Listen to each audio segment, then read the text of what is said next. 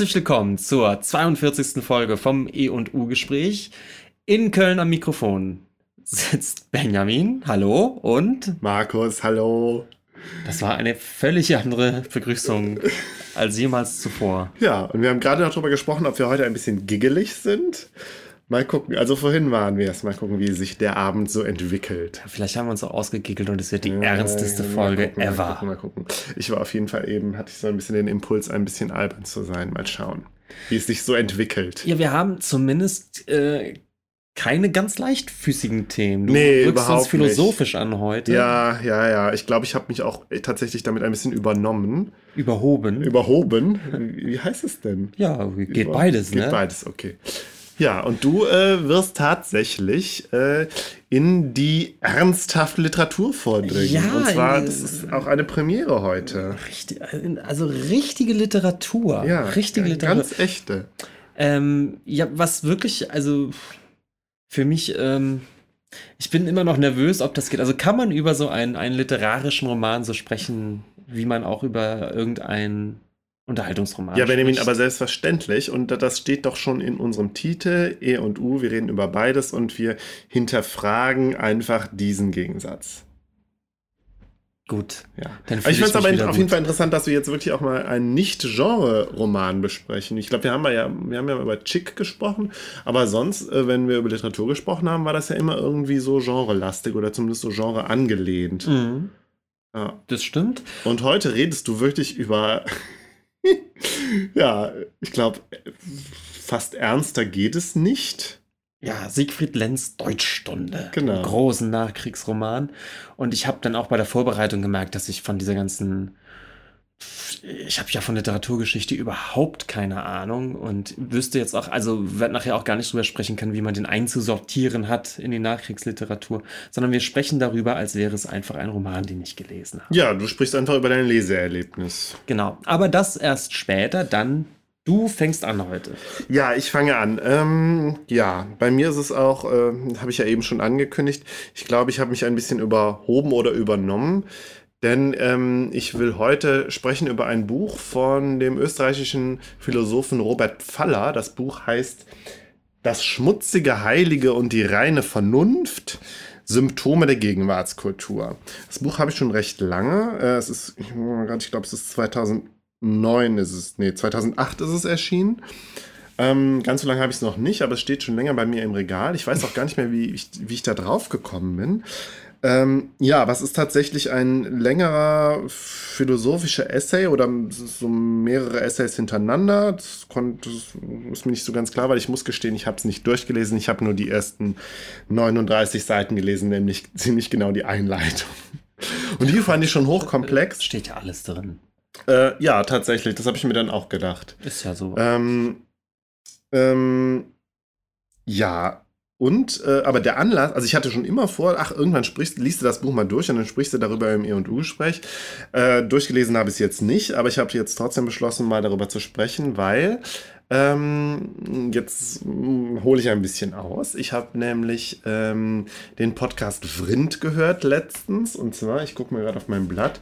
Das war die Folge 736 vom 1. Oktober, wo der Holger Klein ähm, den Jürgen Kuttner interviewt, seines Zeichens Vater von Sarah Kuttner und äh, Berliner Kultururgestein, so wie ich das.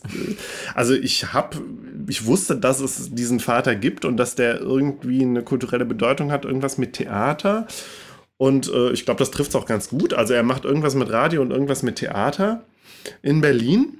Und ähm, ja, die, der interviewt ihn halt über die Volksbühne, weil äh, an der Volksbühne, da war ja gerade irgendwas. Und ich sage das tatsächlich jetzt so, weil ich habe ja überhaupt keine Ahnung von Theater, von weder von zeitgenössischem noch klassischem. Ich weiß, dass es in Berlin da diesen Bau gibt. Ich bin da auch schon mal dran vorbeigelaufen. Aber äh, Theater und alles, was damit zu tun hat, ist tatsächlich für mich so ein großer blinder Fleck.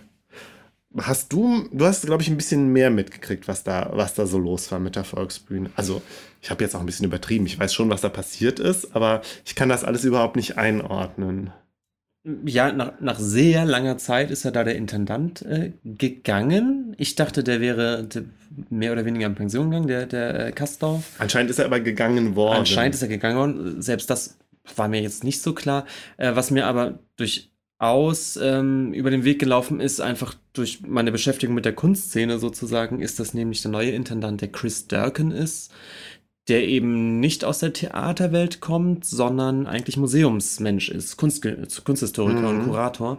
Und zwar war der vorher bei der äh, Tate Modern in London, also einem sehr renommierten Museum für zeitgenössische Kunst. Ja.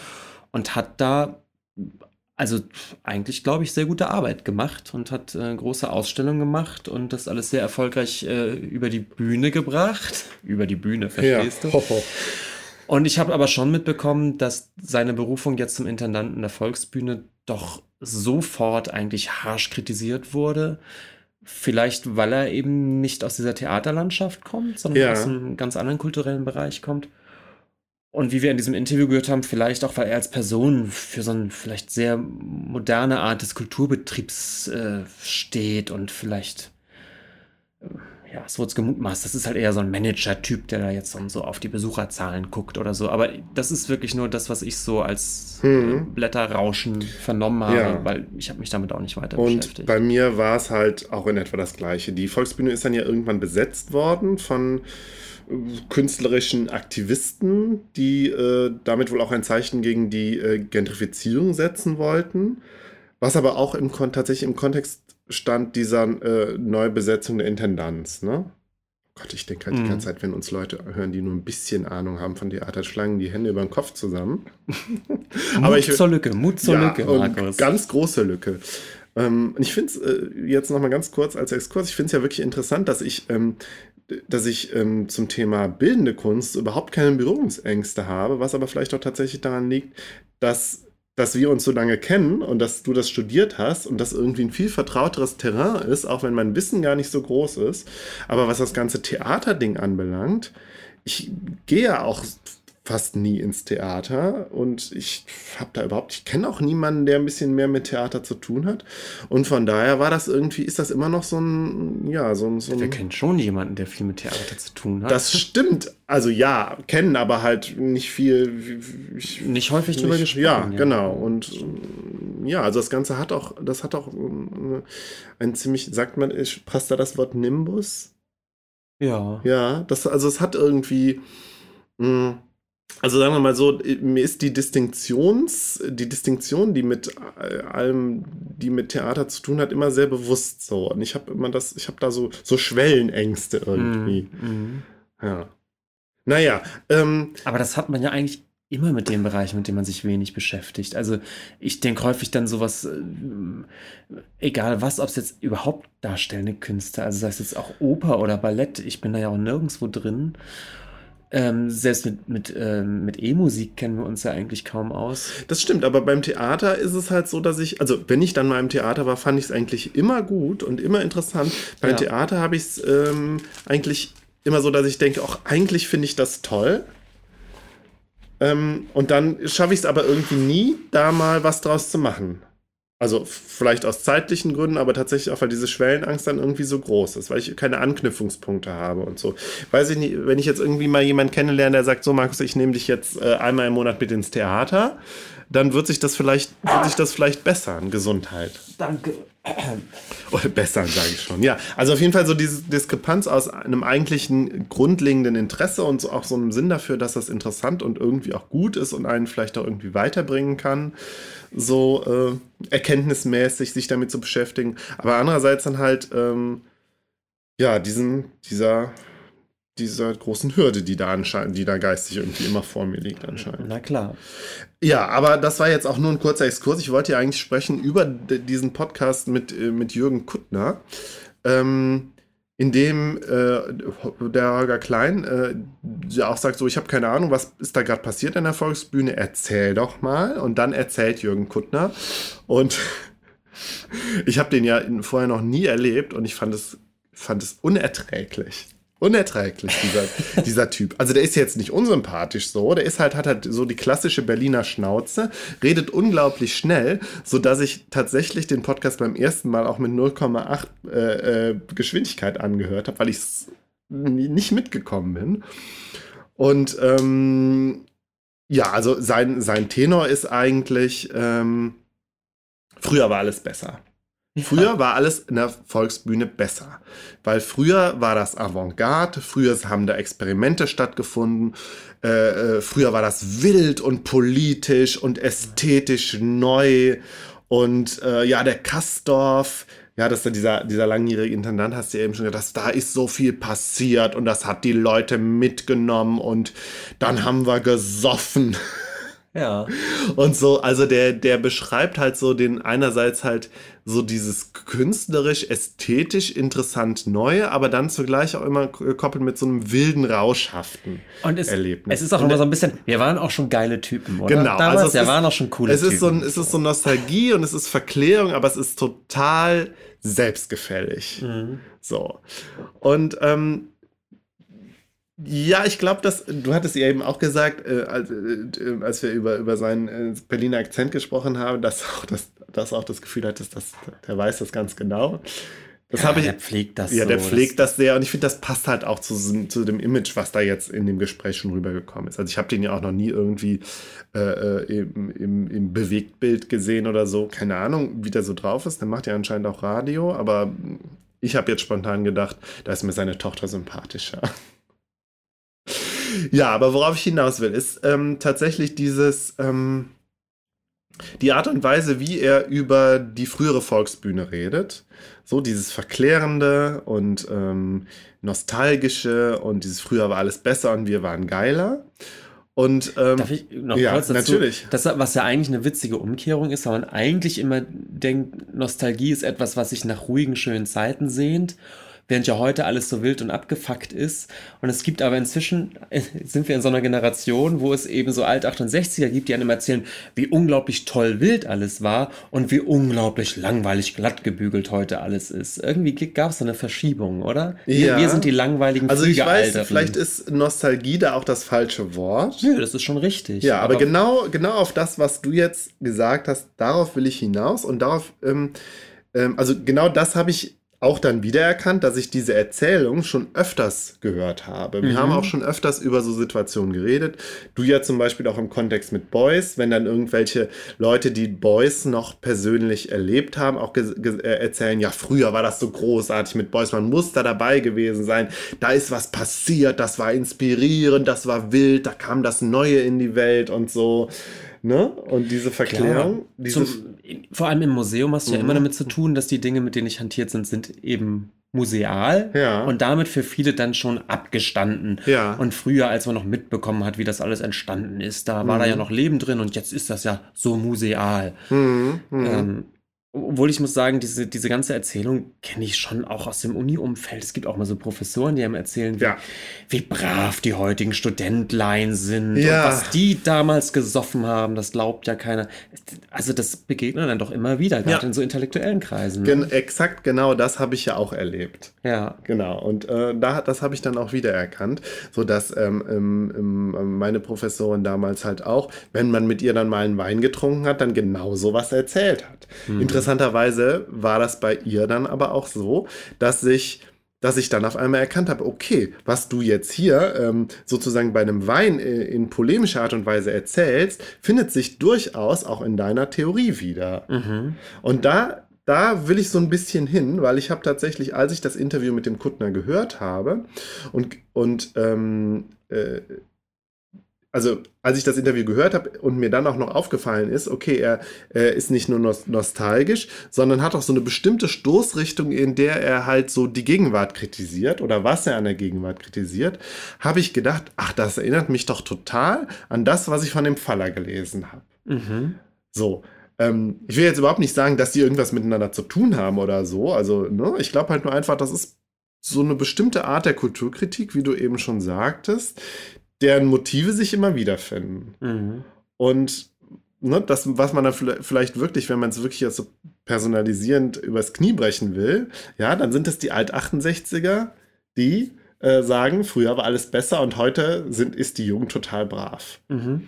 Und ähm, in Theorie gegossen sozusagen, glaube ich jetzt, dass, dass man das, was der Pfaller schreibt, auch so einordnen kann. So, ich will jetzt das mal versuchen ähm, So. zusammenzufassen. Klammer zu. Wir Klammer fangen jetzt an. zu, Jetzt fangen wir genau. an. Ja, aber das war wichtig, das gehört ja auch dazu. Ich habe jetzt hier wieder eine ganz schöne Zettelwirtschaft vor mir liegen und ähm, mal gucken, ob ich es einigermaßen auf den Punkt kriege. So, erst noch mal vielleicht kurz zu dem Robert Faller. Ähm, ne, wir, wir haben ja immer unseren kleinen biografischen äh, äh, ähm, Anteil hier. Also 1962 geboren, ist Professor an der Kunstuniversität in Linz. Ähm, und ist vor allen Dingen bekannt geworden durch seine Studien zur Interpassivität. Hast du davon schon mal gehört? Nee, höre ich zum ersten Mal. Also Interpassivität, ich habe jetzt auch nur mal kurz bei der Wikipedia reingeguckt. Ähm, Interpassivität ist tatsächlich, tatsächlich ein Begriff, den er wohl mitge mitgeprägt hat oder tatsächlich sich ausgedacht hat. Äh, Delegation von Handlungen und Empfindungen an andere Menschen oder Dinge, insbesondere Delegation des Genießens. So. Delegation des Genießens. Also man lässt genieße andere Menschen. Ja, genau. Das Porno gucken oder was zum Beispiel. Ist Weiß ich eine- nicht. Weiß ich nicht. Oder was? Ich, Ich hab, bin dem jetzt nicht weiter nachgegangen. Ähm, wora, ich wollte das eigentlich nur als Anlass nehmen, zu sagen, dass seine Perspektive eine sehr stark psychoanalytische ist. So. Psychoanalytische. Psychoanalytische. Wir kommen, ja, wir kommen ja wirklich in den Hexenkessel der Geisteswissenschaften heute. Ja, genau, genau. Wunderbar. Und zwar ist das, ähm, also das, was ich mir noch, noch mit aufgeschrieben habe jetzt, ist, ist, dass ähm, die Delegation des eigenen, Genie eigenen Genießens nach Pfaller eben all- auch durchaus eine Steigerung des Genießens bedeutet. Ich weiß überhaupt nicht. Das hätte mich jetzt eigentlich schon interessiert, was du damit. Ja, ich habe mir so ein So bisschen gedacht, ich habe gedacht, ah, fängst du jetzt damit an, wirfst du das jetzt mit ein? Aber dann habe ich gedacht, naja, vielleicht sprechen wir ein andermal drüber. Ja, klingt total spannend. Okay, lassen wir das mit der Interpassivität jetzt kurz hinter uns und gehen zu dem Buch, was er gelesen hat. Äh, ja, äh, was ich gelesen habe, das schmutzige Heilige und die reine Vernunft. Ähm, und diese beiden Begriffe sind eigentlich auch so seine Kernthesen, dass das sich so gegenübersteht. Auf der einen Seite das schmutzige Heilige. Schmutzige Das schmutzige, Heilige. schreibst du dir das jetzt Ich auf? schreibe mir das auf, damit ich das immer wieder sagen kann. Okay, das schmutzige Heilige und die reine Vernunft, Symptome der Gegenwartskultur. Ich versuche das mal so ein bisschen zu umreißen. Hm.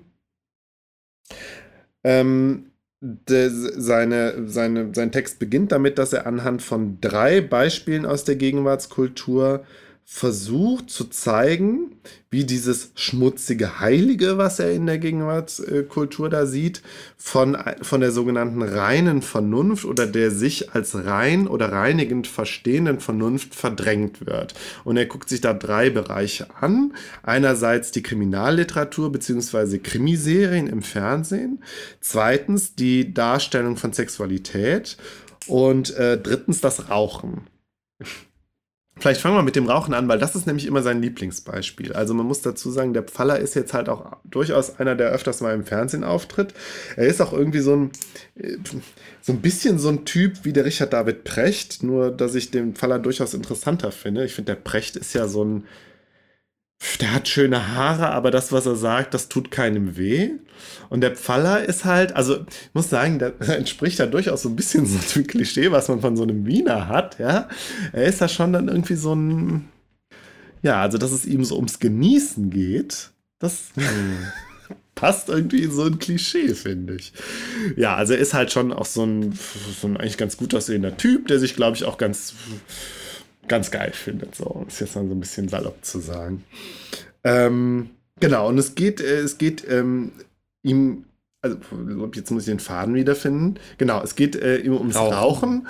und er ist so einer der, vielleicht der intellektuelle Kritiker des Rauch Rauchverbots, des Nichtraucherschutzes. Hm. Da sieht man dann auch, okay, das Buch ist schon so, es ist ja schon fast zehn Jahre alt und diese ganze Thematik mit dem ähm, Nichtraucherschutz und den Rauchverboten, das ist ja eigentlich inzwischen gegessen.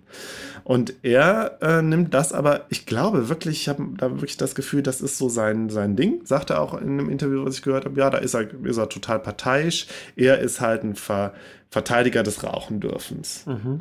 So, und vielleicht mache ich das an dem Beispiel mit dem, mit dem Rauchen jetzt auch mal, versuche ich das mal deutlich zu machen, worauf er hinaus will. Er sagt halt, Rauchen hatte früher eine pos positive Konnotation.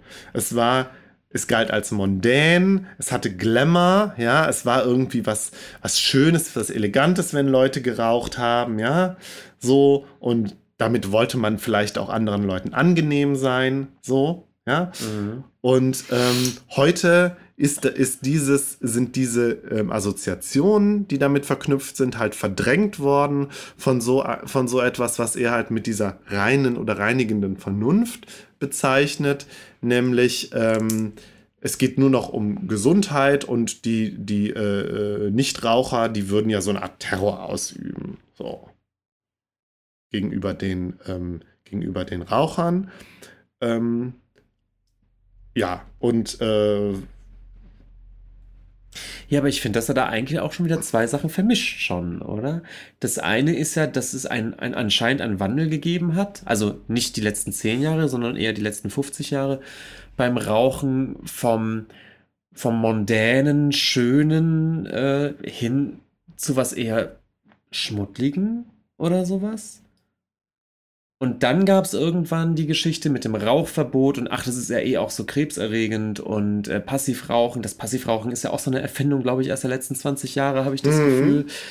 Das ist ja aber doch, doch nochmal was anderes, denn schon in den 70ern kannst du mir nicht erzählen, dass Rauchen mondän und elegant war. Das klingt ja eher nach Nee, ich glaube, so. ja, ja, ja, ich glaube, er ist, also er macht ja auch nie so genaue Zeiten fest. Und ich würde auch, glaube ich, sagen, in der Hinsicht ist es vielleicht dann wirklich eher so der Gegensatz ähm, 30er Jahre und irgendwie die 2000, 2000er, 2010er Jahre. Aber ja, also man kann natürlich sagen, das ist ein, ein langsamer Prozess. Es gab, genau. sage ich mal, wie gesagt, also als ich Kind war ja. in den 80ern, war Rauchen schon auf gar keinen Fall mehr elegant. Und das wird in den 70ern auch schon nicht mehr so gewesen sein. Und wie gesagt, also mir, das sind schon mal zwei Schritte auf einmal. Elegant oder sagen wir einfach sexy. Es war sexy. Und ich glaube, diese Sexiness, die hat sich ja durchaus noch durchgehalten. Ja, also vielleicht Ah, das müsste, da würde ich jetzt gerne mal was drüber lesen. Also, ich, ich störe mich so ein bisschen an elegant, weil ich Rauchen, wenn man es schon positiv besetzen will, dann eher als was Cooles, Rebellenhaftes empfinde. Weißt du, so, so James Dean mit dem Zigarettenstummel. So ein bisschen dieses. Ich glaube, das liegt aber einfach mm. daran, dass er da nicht. Äh, da würde der, der, der Faller dir, glaube ich, auch zustimmen. Es geht einfach um eine positive Besetzung des Rauchens, die ja vielleicht früher tatsächlich in den 30ern dann mit Glamour zu tun hatte, später dann aber eher mit Verwegenheit oder so. Okay. Und ich finde, wir da. da ähm, aber beides positiv. Genau, und ähm, ich finde ja. aber auch, wir kommen jetzt direkt schon zu so einer Erklärung dieses Begriffes des schmutzigen Heiligen, ähm, was er ja als Überbegriff für all dieses, was so. Ja, was so irgendwie. Ähm, was, was ich jetzt im Zug auf Rauchen mit mondän oder äh, elegant oder so bezeichnet habe, was aber dann durchaus eine Ambivalenz hat. Mhm. So, und wenn er von Heiligen spricht, dann bezieht er sich auf einen äh, französischen Theoretiker, Léris, hat, Léry heißt er, glaube ich, äh, der ähm, den Begriff des Heiligen nämlich so, also geht es ganz weg von so einem christlichen Verständnis von Heiligen, sondern für ihn ist das Heilige immer so etwas, was eben äh, also für ihn ist das immer etwas, was auch im Alltag, sind so Alltagssituationen, die so praktisch aus, aus dem Alltag, also den, äh, dem den Alltag, Alltag, enthoben genau, sind. dem Alltag enthoben sind, obwohl sie irgendwie im Alltag drin so sind. Verklärt und, sind. Und das Beispiel, was der Pfaller dann immer äh, bringt, ist tatsächlich, ja, die, die Rauchpause. So. Wir gehen, ja. wir gehen jetzt irgendwie, oder wir gehen, wir, wir äh, ähm, trinken mit den Kollegen einen Sekt an, am Feierabend oder so. Ja. Das sind für ihn in diese Beispiele, was er als das Heilige, das alltägliche Heilige bezeichnet. Ähm, und schmutzig ist es insofern, dass es ambivalent ist. Also, dass immer eine Gefahr damit verbunden ist auch. Mhm. Und in einem Interview zitiert er auch irgendwie, ich, ich, ich glaube, irgendeinen italienischen Regisseur oder so, oder ich weiß es nicht, der halt auch sagt, ja, äh, es war immer schon klar, dass Rauchen gefährlich ist und, und, und, und schädlich. Sonst, und das ist ja gerade deswegen, warum wir es machen. Ja, gesagt, unbewusste Ambivalenz ist wieder psychoanalytisch an der Stelle. Aber ähm, ich finde, da passt, passen diese beiden Assoziationen, die du, die du jetzt bezeichnet hast, wie früher, was früher mit dem Rauchen assoziiert war. Ganz früher dann vielleicht so dieses Mondäne und dann später so dieses verwegene, sexyhaft, cowboyhafte, so Marlboro-Werbung und keine Ahnung. Das passt ja eigentlich ganz gut. Mhm. So, und aber Pfaller sagt, in den letzten Jahrzehnten oder vielleicht auch tatsächlich jetzt erst vor kurzem wurde das halt überlagert von dieser reinen Vernunft, wie er sie nennt, die eben mit Vernunftargumenten sozusagen dagegen argumentiert und sagt, Rauchen ist ungesund, es ist schädlich für die Gesellschaft und sozusagen alle po positiven Konnotationen, die das Rauchen hatte, tilgt. Oder als unwichtig oder keine Ahnung. Ja also klar, sozusagen. Klar ist natürlich auch immer, ähm, je mehr das die hegemoniale Erzählung ist mhm. des Rauchens, desto mehr macht es natürlich auch wieder Sinn, wenn man besonders verwegen sein will, mhm. eben doch zu rauchen. Also mhm. klar, das verstärkt sich natürlich. Aber seine These wäre jetzt, dass so im, im allgemeinen Diskurs und eben dann niederschlagend auch in der politischen Gesetzgebung und so ganz klar dieser, dieser gesundheitliche, vernünftige Faktor gegen das Rauchen überwiegt jetzt. Mhm, mh, mh.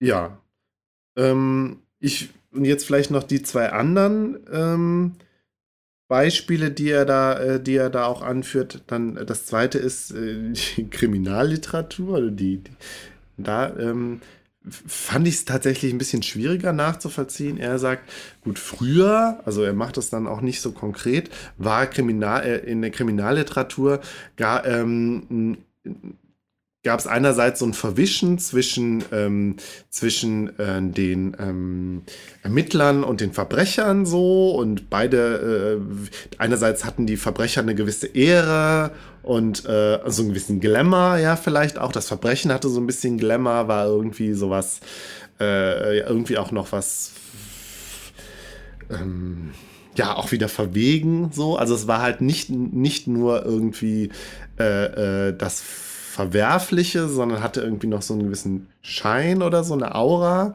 Mhm. Und ähm, zugleich mussten sich aber auch irgendwie die Ermittler da in Milieus begeben und teilweise war das dann, sind dann halt auch so die Grenzen verschwommen und so. So, also dem Ganzen war vielmehr so eine Aura. Äh, hat, das Ganze hatte vielmehr so eine Aura, behauptet er. Und heute, und da guckt das, da, da ist dann sein Lieblingsbeispiel diese Serie CSI, ja. Also wenn irgendwie die, ähm, die äh, Gerichtsmediziner, keine Ahnung, irgendwelche Flecken untersuchen oder irgendwelche Maden oder irgendwelche Blutspuren, dann ähm, ist das halt. Ähm, ist dieses Ambivalente, was er früher äh, der, der, der Kriminalliteratur unterstellt, dieses Ambivalente und zugleich aber auch dieses, dieses schimmernde, aurahafte, verschwunden zugunsten eines nüchternen, objektiven Blicks, sozusagen quasi durch das, durch das ähm, Fernglas. Ähm, äh, durch, durch das ähm, Mikroskop, was eben eine ganz starke Distanz schafft und das Ganze irgendwie mhm. klare Grenzen zieht. Mhm. Und er dann aber auch, und da finde ich, ist dann wieder diese Ambivalenz, die ja immer bei so psychoanalytischen Theorien ist, dann aber sagt, okay, einerseits ist dann heutzutage haben wir diese Distanz geschaffen, dieses vermeintlich Objektive, aber zugleich steckt da immer dann doch noch so eine Obsession mit dahinter. Was ich gerade interessant finde, ist, ähm, dieser Begriff der reinen Vernunft. Ja. ja. man ist ja sofort bei Kant und der, genau. der Aufklärung. Und tatsächlich ist ja dann seine Argumentation, dass sich diese Verbrecherjagd so verwissenschaftlicht hätte, sozusagen. Also mhm. Also während es früher dann vielleicht doch eher Ermittlungsarbeit im Milieu war, ist es eben heute der Mikroskop und äh, äh der, der, ja genau, ja. Der, der, Laborassistent, der unter Mikroskop denn, oder mhm. heute sucht man DNA-Spuren. Also der, die Verbrecherjagd sozusagen findet jetzt im Labor statt und genau. hat sich verwissenschaftlicht, was natürlich könnte man natürlich als eine ein Prozess der Aufklärung, der, der, der Verwissenschaftlichung sehen vielleicht. Ja, aber genau diese Erzählung, also Fallers Logik ist ja, ähm, oder also wie argumentiert es, diese Verwissenschaftlichung und diese zunehmende Aufklärung ist eigentlich so ein Stück weit Selbstbetrug. Das ist das, was diese, was die, was sozusagen die sich als aufgeklärt und vernünftig gebenden Menschen sich einreden. Aber unterschwellig läuft da halt noch so eine andere Strömung. Ja. Das ist dieses psychoanalytische, dieser psychoanalytische Blick. Ja, gut. Ich meine, ja. das ist ja letztlich auch so eine Perspektive, die so ein Adorno und so ein Horkheimer annehmen, wenn sie eben auch von den Ambivalenzen der Aufklärung sprechen. Aber was heißt denn das jetzt? Das heißt ja, dass diese, diese Unterdrückung des schmutzigen Heiligen führt zu was? Zu dem eigentlich noch stärkeren Ausleben im Geheimen? Oder was wäre jetzt die. Nee, aber es geht Geschichte? halt, ähm, es geht halt nicht verloren. Die, Ja. die Obsession sozusagen, also früher war es halt, ähm, war es halt ambivalent und jetzt ist es vermeintlich rein und getrennt, ja. Der, die, die, äh, die, die Polizisten sind distanziert vom Verbrechen, aber ähm, er sagt halt, diese Distanz ist halt nur vermeintlich und eigentlich gibt es da irgendwie eine Obsession. So. Ja, aber das wird ja auch bedeuten, dann könnte man natürlich auch sagen, die, die Motive, an denen sich das schmutzige Heilige äh, ausgelebt wird, die ändern sich eben. Also es ist eben vielleicht einfach nicht mehr das Rauchen. Das spielt einfach keine Rolle. Das Image des Rauchens ist Mhm. vielleicht tatsächlich jetzt kaputt. Und heute wäre es dann eben was anderes. Das Flatrate-Saufen oder die Ecstasy-Pillen oder, oder sonst was. Also ich könnte mir jetzt da was überlegen, was vielleicht einfach das Rauchen ablöst. Sieht er das oder ich? Das weiß ich nicht. Und ich will jetzt auch, also, ne, ich hatte auch ganz oft das Gefühl, ah, da, da ist er ein bisschen vorschnell, da übersieht er Dinge. Zum Beispiel habe ich auch gedacht, wenn er über das Rauchen redet, äh, redet er überhaupt nicht über, äh, über die Debatte der Legalisierung von Cannabis. Stimmt, ja auch gerade. Ne? Wo ich jetzt auch sage, okay, bei der Legalisierung von Cannabis, da ist diese, ähm, da ist, ähm, da geht es ja überhaupt nicht ums Rauchen. Da geht es ja eigentlich nur darum, dass Cannabis ja vielleicht als Droge doch gar nicht so schlimm ist und man sie, man sie legalisieren könnte. Und Mhm. darüber redet, ich meine, das war vor zehn Jahren, vor zehn Jahren war diese Diskussion um die Legalisierung von Cannabis noch nicht so weit. Ähm, aber die, ich, ich weiß nicht, vielleicht wird der Pfaller da auch wieder sagen, gut, die Diskussion um die Legalisierung von Cannabis ist letztlich auf den rein wirtschaftliche und da geht es eigentlich auch gar nicht um Lust. So, oder wird das vielleicht auch wieder irgendwie in seine Theorie reinkriegen, aber ich habe das Gefühl, dass das scheint doch ein bisschen gegenläufig zu sein. Weil bei, Canna bei der Legalisierung von Cannabis ist es auf einmal, spielt die Gesundheit dann ja doch gar nicht mehr so sehr die Rolle. Also was mich ein bisschen stört, ist, ähm, klar, das kann man vielleicht am Rauchen so beobachten. Mhm. Ich frage mich aber, ob es nicht diesen Mechanismus gegenüber anderen Rauschmitteln schon öfter gegeben hat. Es gab irgendwie die, die Prohibition irgendwie, äh, ist gescheitert irgendwie anscheinend.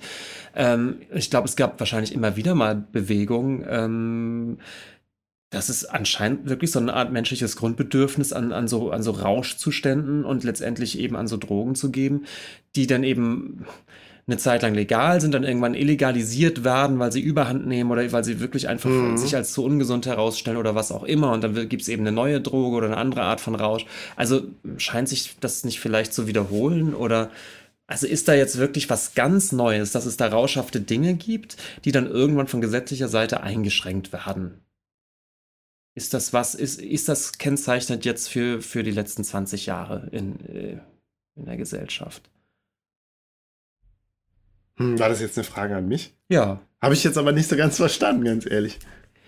Ähm, also gerade weil du auch sagtest, dass ja dieses Bedürfnis trotzdem immer noch da ist. Ähm, zum Beispiel äh, dieses Bedürfnis nach schmutzigen Heiligen, ja, nach Situationen oder nach. Nee, ich glaube, das Bedürfnis an sich, also ich glaube, man muss dann tatsächlich, vielleicht um den Faller besser zu verstehen, wirklich dann noch mehr mit Freud denken, weil ich glaube, das ist so Freud gesättigt, das Ganze, dass ähm, ich glaube, es geht dann eher darum, dass so libidinöse Energien irgendwie da sind und nicht weggehen. Sich dann höchstens wandeln und irgendwie neue Kanäle finden. Und ich glaube, Faller wird da so sagen, früher hat die Kultur und die Gesellschaft es irgendwie besser hingekriegt, diese libidinösen Energien so zu verpacken und so in kulturelle Riten irgendwie zu verpacken. Und das, das macht er tatsächlich eigentlich auch einigermaßen deutlich in späteren Abschnitten. Und mir wird das gerade, glaube ich, erst so ein bisschen klarer, wie er das meint. Also früher äh, sind dann diese Bedürfnisse irgendwie gut verpackt worden und haben es irgendwie geschafft, so ein harmonisches Verhältnis, so einen harmonischen Umgang eben auch mit, mit negativen Impulsen und mit, oder was ich mich selbst zerstörerischen und so, das irgendwie hinzukriegen. Und heute ähm, haben die Menschen das Gefühl, sie haben sich emanzipiert, auch vielleicht von ihren selbstzerstörerischen Impulsen oder so oder wie auch immer. Ähm, aber stattdessen sind neue Obsessionen äh, äh, entstanden. Und da sagt Faller ja, okay, früher äh, haben die Menschen dann ihre Zigarette geraucht und waren sich immer bewusst, ja, man tut sich, wir tun uns nichts Gutes. Und heute ähm, hat sich da sowas entzerrt und ähm, alle sagen, nein, nein, wir sind, äh, wir, wir, wir, äh, wir lehnen Rauchen ab. Äh, aber die negativen Impulse äußern sich dann eben in der Aggression gegenüber, die Rauch, gegenüber den Rauchern. Das war jetzt sehr viel reininterpretiert, aber so ja. habe ich zumindest das immer verstanden, dass auch immer dieses mit der libidinösen Energie verstanden. Ja. okay, ja, ich bin, bist, ich, äh, äh, ich kann mich jetzt mal outen, als ich halt die Psychoanalyse ja für was ist. Ich finde es total Quatsch. Es ist über, nein, es ist überhaupt kein Quatsch. Doch, ich sehe das, ich sehe das als, für, ich, für mich ist das eine, eine ich kann das als, als Kultur als kulturhistorische, äh, als kulturhistorische ähm, Episode nehme ich das total wahr und sehe das auch als ganz wichtig an, aber als, als Erklärungsmodell für irgendwas finde ich, ist es, hat es immer, immer riesengroße Lücken und Fußfällen und man muss, man muss schon sehr, sehr wohlwollend ja, ich kann, damit ich hantieren und der Meinung zu sein, das könnte irgendwas Ich kann verstehen, erklären. was du meinst und ich, äh, ich sehe das auch ein, und, äh, ein Stück weit genauso. Ich finde aber, ja, die Psychoanalyse, die ist halt, das ist halt so eine Blase, ne, in die man sich, wenn man sich in sie begibt, dann ergibt alles einen Sinn. Und wenn man aber, wenn man sich nicht in sie begibt, sozusagen, also wenn man sich nicht auf die Psychoanalyse einlässt, dann erscheint die einem wirklich als ein hermetisches System, in dem du alles mit allem erklären kannst. Und dass, dass du dem gegenüber skeptisch bist, kannst du auch psychoanalytisch erklären. Ja, so, aber das ist also, genau, aber das, das ist doch der Mechanismus jeder guten Sekte und, und genau, jeder, ja, es hat Scheiß. was, es hat was echt. Ja. Und genauso empfinde ich das doch mal. Leute, die auf dem Trip sind, wie du sagst, die können alles, absolut alles mit Psychoanalyse erklären. Ich muss aber sehen, als Außenstehender ist es immer irgendwie, denke ich, nee, nee irgendwie. Ja, aber die Psychoanalyse hat halt ähm, ja, dieses Sek sektenhafte ist bei der Psychoanalyse, aber zugleich ist die richtet die Psychoanalyse sich ja auch auf sich selbst. So, also die hat ja immer diesen, Anspruch, diesen emanzipativen Anspruch sozusagen. Wenn sie gut ist, wenn sie so. Gut, ich, ja, also. Also gut, wir reden gerade auch, wir, wir, wir bewegen uns auch hier wieder auf dünnes Eis. Ich, wir können ja ne? vielleicht doch auch noch zurück zu dem Faller und seinen genau, Beispiel. Ja. Das dritte Beispiel ist äh, die Sexualität. Und ich finde da wird er auch nicht so ganz klar, nur worauf er irgendwas, Ach. ja, also er sagt halt irgendwie gut, früher äh, war irgendwie der Sex, die Sexualität war irgendwie, galt als emanzipativ, als irgendwie ähm, etwas, als, als befreiender Akt und so und hatte immer etwas Positives, so äh, mit sich. Und da spricht er natürlich auch von dem, von, von dem, wie die äh, 68er und äh, die, äh, über Sex gedacht haben und so. Sex als Befreiung und so und keine Ahnung. Und heute sagt er einem, ja gut, heute hat sich das geändert und heute würden die Menschen ja nur noch entweder mit Ekel oder mit Langeweile auf den Sex gucken. Ja, genau, alle. Ja. Und genauso, das, also muss ich jetzt mal ganz ironiefrei sagen, es stimmt. Alle Leute, die ich kenne, finden Sex langweilig oder eklig. Pornoindustrie ist was für ungefähr Benjamin, jetzt derailst du. Sorry. Nee. So, ich lese jetzt mal vor, es was er Quatschi. schreibt auf Seite 4. einfach Quatsch. Äh, was er, ja, wir haben ja auch im Vorgespräch Was hatten die damals Spaß am Sex und was haben, was finden wir das alle blöd? Nein, sie sagen ja nicht, er sagt ja nicht, also es geht ja immer um Tendenzen. Es geht ja immer um Tendenzen und um Richtungen und es geht darum, was, was ist irgendwie sozusagen im Diskurs möglich und was ist weniger möglich und so. Ich lese jetzt einfach mal vor, was er schreibt. Was früher den sanften Geruch der Verführung, den kritischen Wert einer Infragestellung gesellschaftlicher Institutionen, die komödiantische Heiterkeit der erotischen Verwicklung und den Glamour der Ausschweifung besessen haben mag, wird hier zum Gegenstand einer in Anführungszeichen postsexuellen Perspektive, die auffällig interessiert daran ist, sich ihres Desinteresses und ihres Abscheus vor dem nunmehr bloß traurigen Schmutz zu versichern. Ja, alles Quatsch. okay, dann gehen wir da jetzt direkt drüber hinweg. So, ich lese jetzt aber den, äh, auf, das war auf Seite 14, jetzt lese ich auf Seite 15 weiter. Da äh, fasst er nämlich seine drei Beispiele jetzt zusammen und da schreibt er, in diesen drei Beispielen der neuen Vorliebe für die naturwissenschaftliche Behandlung des Verbrechens, dem in Mode gekommenen Ekel gegenüber der nicht monogamen Liebe und der plötzlich aufgebrochenen Panik angesichts der Tabakkultur, manifestiert sich das für die zeitgenössische Kultur charakteristische Verhältnis eines als Schmutz wahrgenommenen Objekts und einer sich als Common Sense gerierenden, sauberkeitsbesessenen, in Anführungszeichen reinen Vernunft, die ihre, die ihre Aufgabe allein darin sieht, die Welt von diesem Schmutz zu befreien. Aber war das nicht schon immer die Tendenz, dass, dass, dass im großen Mainstream, sozusagen im, im öffentlichen Diskurs und auf Gesetzesebene, versucht wurde, ähm, eben, eben eine gewisse Reinheit nach, nach vernünftigen Maßstäben zu schaffen und so weiter. Und, und darunter brodelt und passiert natürlich alles Mögliche. Natürlich passiert da schmutziger Sex damals wie heute, es werden Drogen genommen damals wie heute. ähm, also ich, ich verstehe immer noch nicht, ich und ich glaube auch ich überhaupt nicht an diese These, was waren denn die großen revolutionären sexuellen Zeiten, die 50er oder was? Und da ging es mega Nein, ab. die 70er. Und die heutige Aber Jugend, wir ja auch die genau heutige Jugend dem, langweilt sich nur noch beim Sex und will davon nichts wissen. Was ist denn das für ein Quatsch? Sorry. Also ne? ich, ich, ich, ich, das, ich verstehe das nicht. Ja, und klar, das Rauchen ist jetzt verboten. Es gab früher Opiumhöhlen, also die sind dann auch verboten worden. Und ich meine, ich, bin- ich bin jedes Wochenende feiert, ja. Die Leute saufen sich da die Hucke dicht. Und dann kann ich euch daneben stehen und sagen, ja, nee, also früher waren so Partys aber wilder. Das ist doch alles scheiße. Ja, aber es gibt ja Leute, die genau das behaupten. Ja, Und mir geht es ja so ein Ja, bisschen da, mir geht's ja so ein bisschen darum, den Faller auch als genau so einen darzustellen. Daher ja auch die ganze Vorgeschichte mit dem Kuttner.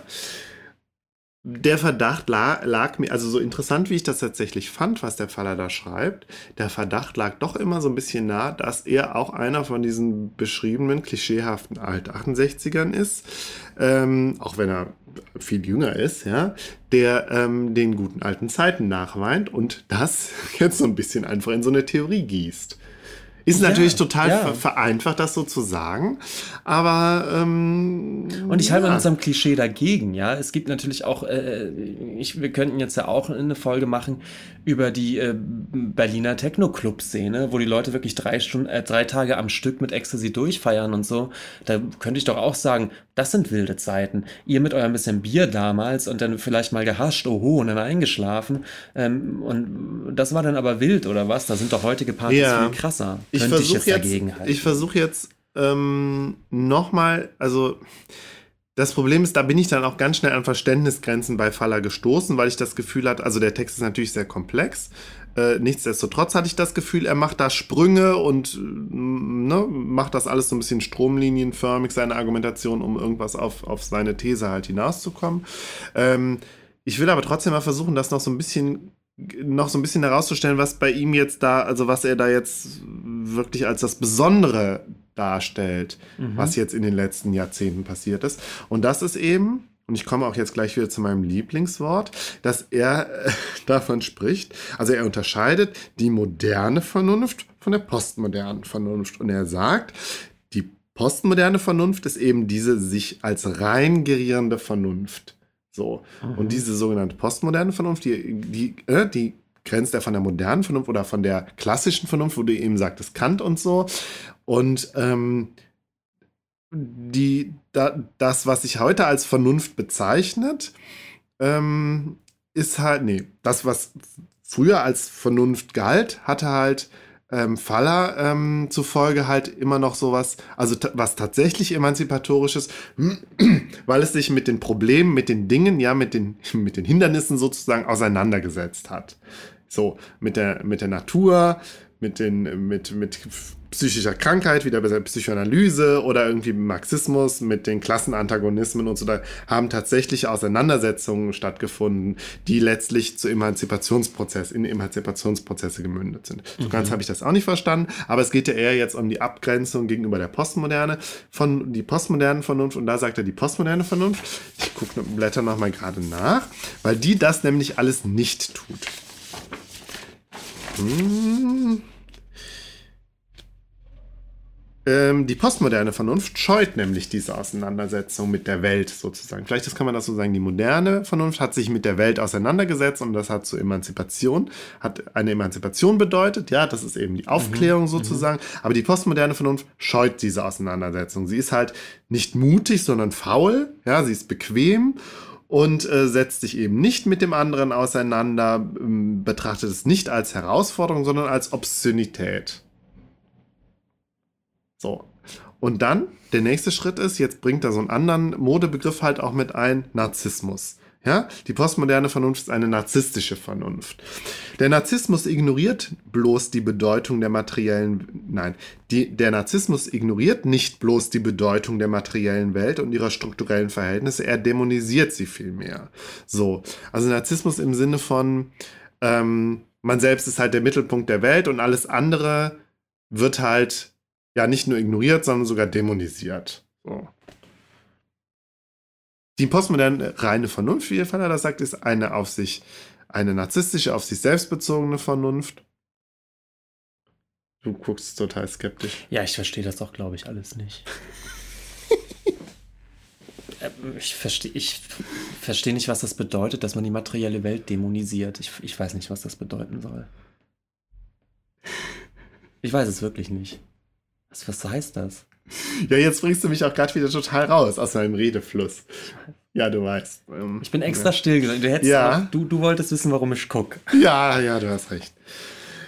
Ähm, okay, dann ich versuche jetzt auch gar nicht mehr da weiter, weil ich glaube, es ist mir jetzt auch, glaube ich, gerade zu kompliziert, ähm, da nochmal den Anknüpfungspunkt zu finden. Aber vielleicht versuchen wir jetzt so zum Ende hin nochmal irgendwie zurück zu diesem dass es zu dem Kulturkritiksding mhm. zu kommen.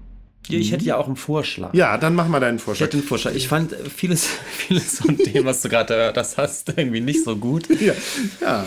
ich habe aber immer das Gefühl, ich muss, ich muss den Faller jetzt verteidigen. Dabei ähm, bin also, ich ja eigentlich angetreten, gar nicht um ihn zu, zu verteidigen, sondern eigentlich um, um, um ihn auch durchaus mal zu kritisieren und zu sagen, ja, ja. Also es gibt ja diese, diese Vokabel des Überregulierens. Wir würden an einer Zeit leben, in der alles überreguliert ja. würde, ja. Ähm, vielleicht kommt man ihm damit so ein bisschen auf die Schliche, weil das scheint ja tatsächlich ein, ein Gefühl zu sein, was, was, was viele haben. Und ähm, ich weiß aber eben nicht, ob das jetzt, ist das eben genau die Generation, für die äh, Faller da vielleicht auch, auch steht, oder, oder ist es tatsächlich so, dass hm, das, das moderne Leben oder die modernen Staaten oder Gesetzesinstanzen dazu neigen, überzuregulieren. Ich weiß es nicht. Oder ja, ist das, das ist, das ist ja, also du sprichst ja tatsächlich auch auf dieses, also hatten wir eben uns im Vorgespräch auch drüber unterhalten, über dieses, dieses Klischee von früher war, durften die Kinder machen, was sie wollen, auf der Straße spielen und so. Es gibt da doch auch so einen Text, der durchs Internet gegeistert ist irgendwie, ne? Weißt du, was ich meine? Und heute, also früher durften die Kinder auf den Straßen spielen, niemand hatte Angst und heute ist irgendwie die Welt von Helikoptereltern bevölkert und äh, genau. das ist doch das, worauf du, also auf Übrigens, der Vorläufer des Rauchens war ja das Anschnall, äh, Anschnallgebot, also das Anschnall, äh, die Anschnallpflicht, die Gurtpflicht. Das ist so ähnlich, die natürlich so ein bisschen darauf, darauf, oder die Kritik daran ja so ein bisschen darauf abzielt, das weiß ich ob das auf den Aspekt geht Pfaller gar nicht, aber die mhm. Argumentation ist immer so ähnlich, von wegen, wir können schon selbst auf uns aufpassen und wenn ich eventuell ohne Gurt, mhm. ähm, ohne Gurt fahren will und deswegen sterbe, ist es dann eben meine Schuld. Das muss, das muss mir aber jetzt kein Gesetzesgeber irgendwie mhm. ähm, äh, vorschreiben, was ich da zu tun habe. Und ähnlich mit dem Rauchen. Man, natürlich soll man aufklären, dass es, dass es schädlich ist, das ist ja auch gut. Und dann ist es doch aber bitteschön meine Entscheidung, ob ich mir da den Krebs ziehe oder nicht.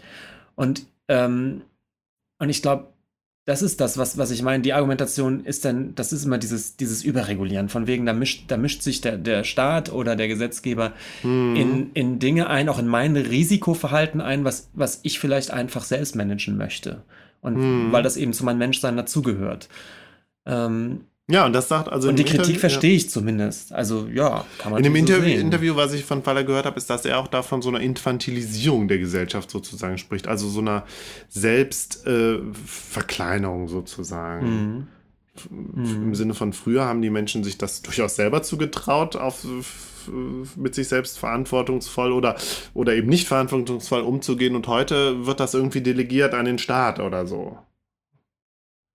Durch dieses ja, und wo du, wo du eben sagtest, hm. sicher, was hast du nochmal gesagt? Sicherheit? Überregulierung. Überregulierung. Da muss ich auch nochmal dran denken, wir hatten ja in unserer Folge über, den, über das Buch The Circle, hatte ich ja von, von, von diesem Text gesprochen von dem Gilles Deleuze über die Kontrollgesellschaft. Erinnerst du dich da noch dran? Ach, nee. Nee, aber das ist genau da, äh, also Deleuze ist da tatsächlich ein bisschen, äh, wenn er auch äh, noch vager und blumiger ist, fand ich, als der Pfaller, macht, ist er nicht so kulturkritisch. Also er macht nicht so eine Verfallsgeschichte, sondern sagt einfach, früher war die Gesellschaft so, heute ist sie so, früher war es diese Disziplinargesellschaft ähm, und heute ist es die Kontrollgesellschaft und die Kontrollgesellschaft zeichnet sich einfach dadurch aus, dass ähm, dass äh, die Individuen viel mehr, also viel mehr in die Individuen rein verlagert wird. Ich krieg's jetzt gerade selber nicht mehr auf die äh, nicht mehr selber auf. Na, wie heißt es? Egal.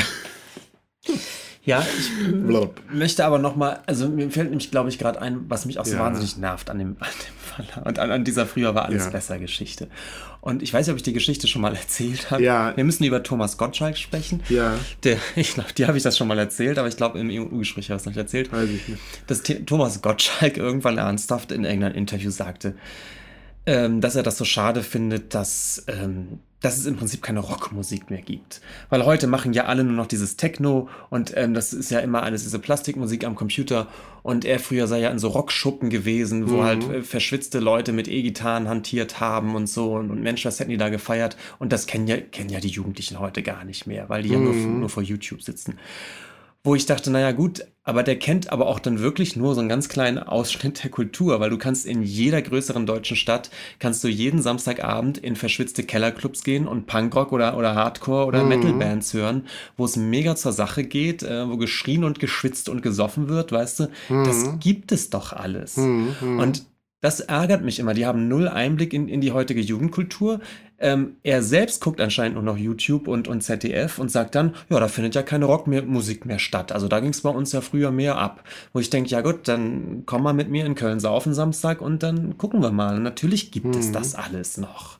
Und so ähnlich kommt mir das auch vor, weißt du, wenn, wenn, wenn er sagt, wenn er am Rauchen festmacht, dass im Prinzip dann heute ja auch keine Drogen mehr konsumiert wird oder, oder keine Ahnung was. Nee, das sagt er ja gar nicht. Er wird, glaube ich, aber nur sagen, dass, ähm, dass das, dass der, der Glamour verschwunden ist des Drogennehmens. Das ist natürlich so ein ganz vager Begriff mit dem Glamour. Das ja. ist super vage. Ja. Ja. Und genau das gleiche mit dem Sex. Ich weiß nicht, ob der braver geworden ist heute.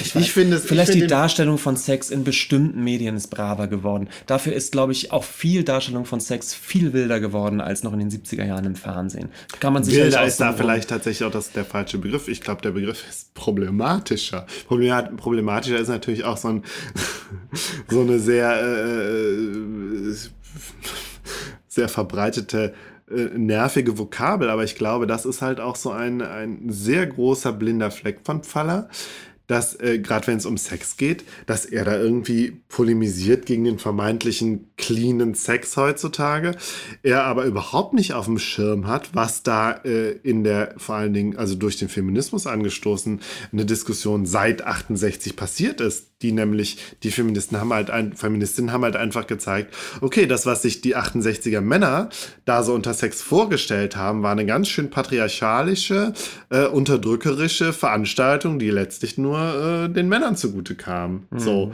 Und äh, ja, die eben auch teilweise mit massiver sexueller Gewalt zu tun hatte, was die aber in ihrem Selbstverständnis ganz ausgeklammert haben. Und ich finde, Pfaller macht das nicht anders. Der klammert halt diesen ganzen, äh, also dass, dass Sexualität halt grundsätzlich so ein patriarchales Ding war und dass das jetzt irgendwie in Frage gestellt wird, eben durch, durch den Feminismus und so. Ähm, und das, das hat alles, also Das ignoriert ja, er man völlig. müsste dann ihn mal fragen. Und er er- verklärt dann stattdessen, wie es früher war. Also tatsächlich so dieses. Äh, Vielleicht verstehe ich auch nicht, was er mit cleanen Sex meint. Also ist es, ist es er dass ist da ja auch vage. Ist er. Ich, ich kann auch mal gerade gucken. Dann lese ich vielleicht noch mal was vor. Nee, es ist halt so, er behauptet halt, heute wäre das ähm, der ja, nicht moralische Empörung wie vor der sexuellen Befragung, sondern vielmehr ein sich als tolerant empfindender Zeitgeist, der vorgeblich bloß nicht anders kann, als sich zu ekeln und zu langweilen, feiert sich hier selbst. Okay, ja, vielleicht ist clean da vielleicht auch der falsche Begriff, da habe ich das ein bisschen, sondern eher so dieses vermeintlich abgeklärte. Ja, finde ich auch schwierig. Also ich, ich kenne diese Haltung des vermeintlich Abgeklärten, aber ist das nicht, ist das nicht auch so was Typisches? Ich weiß nicht. Hm, Ist das was Neues? hm. Dass man als, als junger Mensch sich äh, vermeintlich abgeklärt zeigt, Ja. nach außen hin. Ja, aber wir sind jetzt gerade halt, ja, wir sind jetzt halt äh, wie gerade wirklich an der Stelle, wenn wir sagen, Faller, das, was Faller sagt, stimmt nicht, weil wir Gegenbeispiele haben.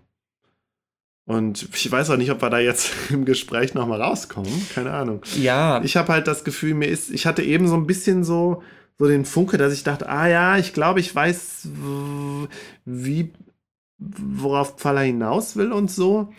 Ähm, aber ich habe es dann doch nicht mehr greifen können und ich glaube, es ist auch psychoanalytisch und dann hätte ich bei dir eh keine Chance. Klar, es stimmt, man, man sucht dann immer nach Gegenargumenten oder nach, nach Gegenbeispielen, Mhm. die gibt es natürlich. Aber das finde ich genau gerade die, die Schwäche, wenn, wenn er sagt, das ist aber sozusagen, wenn er einfach sieht, dass das in so einem, in der, der hegemoniale Diskurs ist aber so, Mhm. Ich empfinde das aber einfach nicht so. Also ab wie viel Gegenbeispielen darf ich dann sagen, so hegemonial ist es einfach nicht, was du da sagst. Ja, das ist aber, glaube ich, das Grundproblem bei so kulturkritischen Schriften. So. Da fällt mir gerade ein, vielleicht hören wir uns das nochmal an und dann äh, greifen wir das Thema vielleicht irgendwann nochmal auf. Es gab, ähm, glaube ich, bei Essay und Diskurs beim Deutschlandfunk eine Sendung vor, ich glaube, ein paar Wochen über Gegenwartsdiagnosen. Mhm. Und das fand ich total interessant. Ich wollte das auch unbedingt nochmal hören, weil es genau, ähm, also soziologische, äh, kulturtheoretische Gegenwartsdiagnosen, also sowas, was der Pfaller jetzt macht, ähm, und die Prob Probleme, die dieses Genre sozusagen einfach hat. Ja, ist natürlich auch immer problematisch. Ja. Und die Frage, was hegemonial war, heute hegemonial ist, weiß man, also kriegt man wahrscheinlich in 20 Jahren erst wirklich Ja, gut ja. analysiert. ja. Ähm, ich finde es ja trotzdem mal gut, dass man auch die eigene Gegenwart immer analysiert, aber klar, es macht einen sehr angreifbar. Und wir müssen nochmal dazu sagen, wir haben das Buch ja eben auch beide jetzt nicht durchgehechelt. Du bist bei der Einleitung, vielleicht führt Es er ja vieles so- noch boah, aus. aber es, ich muss auch sagen, da es ist mir, ja, er führt vieles noch aus. Ähm, obwohl in den Interviews, die ich von ihm gehört habe, das, was er da sagt, kommt alles in der Einleitung vor. Von daher Okay. denke ich, er hat das wirklich da in der Einleitung so seine wichtigsten Punkte gesagt. Vielleicht noch zum Abschluss, um ihn jetzt nicht in so einem ganz schlechten Licht dastehen zu lassen. Ich glaube, Faller, sein, sein Buch, das Buch, was er danach geschrieben heißt, wo, wofür es sich zu leben lohnt. Und da ist er halt, äh, so, so wie ich das verstanden habe, tatsächlich ein Propagandist eben der, des, des Feierns und des, des äh, ja, sich gehen lassens und so und Mhm. dieser Momente des Lebens, die er halt in der, in der Gegenwart halt bedroht sieht. Tatsächlich auch durch, durch äh, Ökonomisierung und Neoliberalismus und bla und so. Und da fand ich ihn tatsächlich auch nicht unsympathisch. Übrigens ist er auch ein Freund des Karnevals. Ich nehme alles zurück. Das ist das beste Buch, was ich je gelesen habe. Okay, wir sind, wir, also ich, ich glaube, wir sind jetzt auch fertig. Ähm, ich werde mir äh, das jetzt nochmal anhören, was wir jetzt hier so gesagt haben und dann vielleicht komme ich dann noch so ein bisschen auf den Trichter und dann können wir das ja nochmal aufgreifen, obwohl ich, hast du, können wir, sollen wir das machen? Nochmal, ja? Klar, warum nicht? Ich habe mich auch so in Rage Ja. geredet, weil, weil mir, Ja, die, aber das ist die, doch gut. mir war die Stoßrichtung echt irgendwie unsympathisch. Aber wie gesagt, vielleicht revidieren wir das mal ein bisschen oder Ja, aber ich hatte, vertiefen das. oder Also ich hatte jetzt auch gerade und ich mir war das auch völlig bewusst, dass ich es ganz oft habe. Ich lese was, finde es interessant und einleuchtend und wenn ich dann darüber rede, zerfällt es wie ein Kartenhaus. So und ich hatte das ja schon mal, als wir da über dieses Bro-Porn-Thema gesprochen haben, hatte ich ja genau das gleiche Gefühl. Dann sagst du zwei drei Sätze und ich denke, ach ja, stimmt eigentlich. Ja. Und äh, schon bin ich irgendwie auch raus aus der Theorie. Ähm, und ähm, mir war jetzt aber auch im, im Vorhinein war mir bewusst, dass das heute wahrscheinlich wieder so sein wird. Ja, aber ist doch auch interessant. Ja, genau. Es ist, ich meine, so, so funktioniert das halt auch irgendwie. Und ja, vielleicht reden wir dann oder lese ich mal weiter und dann reden wir nochmal drüber. Außerdem habe ich gedacht, sowieso dieses ganze Thema Kulturkritik, ähm, vielleicht wird uns das eh weiter verfolgen, auch vielleicht nochmal in anderer Form oder so. Mhm. So.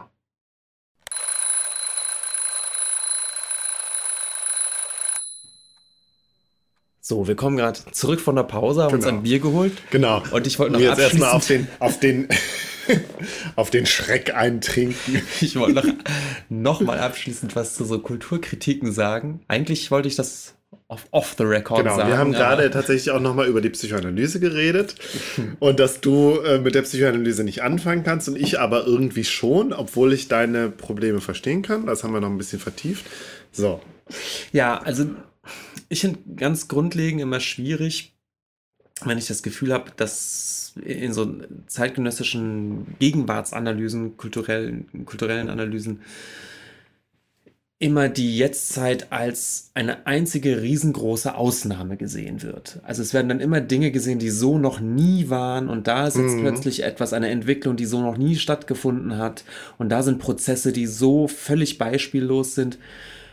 Mm, Es gibt natürlich zu jeder Zeit Sachen, die irgendwie neu sind und trotzdem habe ich das Gefühl, dass, dass es für ganz, ganz viele Sachen dann doch schon immer ähnliche Mechanismen auf anderen Gebieten schon mal gab.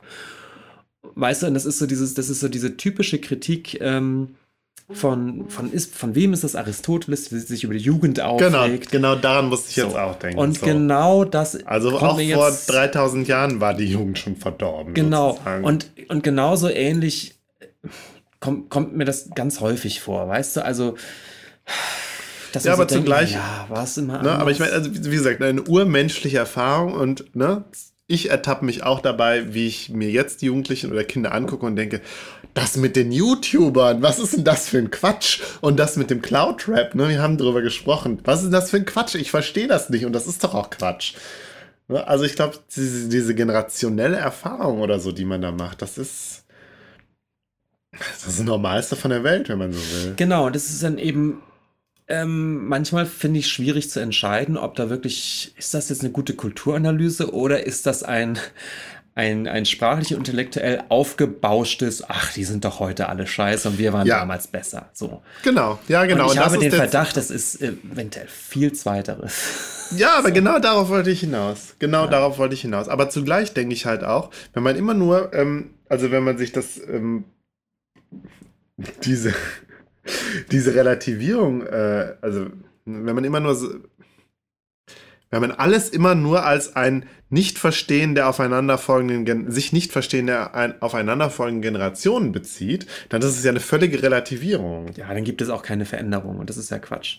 Also nein, Ähm. es gibt keine Entwicklung, eine Veränderung gibt es schon, aber es ist halt immer, die eine Generation versteht die Generation danach nicht, aber sowas wie, ja, was ist denn jetzt, haben vielleicht die einen mal recht und die anderen nicht? Gibt es sowas wie Wahrheit? Das geht da ja völlig. Jede zweite Generation hat wieder Hat Wir, Unrecht. wir waren Glück, wir, Markus, wir hatten Glück, wir waren in der, die recht hat. Die jetzige ist Genau, echt wieder ja, scheiße. ja.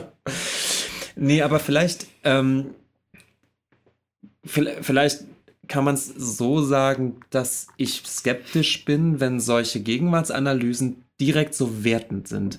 Und das haben andere Analysen nicht. Also ich denke bei Hartmut Rosa, dieses Beschleunigungsbuch, Ja. was ich super fand, was eine super gute Analyse an, an so einem Zeitgeistphänomen ist, der das aber völlig sachlich tut, wo meiner Meinung nach überhaupt keine Bewertung ist. Im Gegenteil, er sagt immer, ja, man neigt dazu, das zu bewerten, aber und das finde ich viel besser und viel, äh, da bin ich auch viel offener, glaube ich, Ja. als bei diesem Buch, wo ich relativ schnell dann auch dicht mache und polemisch werde, weil ich das Gefühl habe, ah, der verkauft uns aber auch sein, seinen Gemütszustand so ein bisschen. Er gerade. verkauft vor allen Dingen seinen, seinen Lebensstil.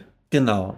Oder so das Nachtrauern des, des Lebensstils, den er früher gepflegt Und das hat. finde ich so anstrengend, weil ich ganz misstrauisch bin, was die Analyse dann angeht, weil ich immer denke, ja, ist das jetzt gut analysiert oder wie gesagt, oder, oder sucht er nur Argumente dafür, äh, wie gesagt, sein, sein, seinen Lebensweg irgendwie ähm, äh, zu glorifizieren oder Mhm. sowas. Ich weiß es nicht. Ähm, zu rechtfertigen auch ein Stück weit. Also das ist das bei meiner alten Professorin, hatte ich das Gefühl. Sie fühlt sich, also als wir dann mal zusammen einen Wein getrunken haben mit anderen Studierenden, dass sie das Gefühl hatte, sie fühlt sich so ein bisschen bedrängt auch und fühlt ihren Lebensstil, der eben genauso ein intellektueller war und man geht abends Wein trinken und diskutiert über Hegel oder so, ähm, dass, dass, dass sie das halt äh, in, sie fühlt sich in die Defensive gedrängt mit ihrem, mhm. also mit ihren Vorstellungen von, vom guten Leben sozusagen. Das kann man ja auch. Also das ist ja okay, aber ich, ich finde dann daraus eben so eine, so eine Kulturanalyse zu spinnen,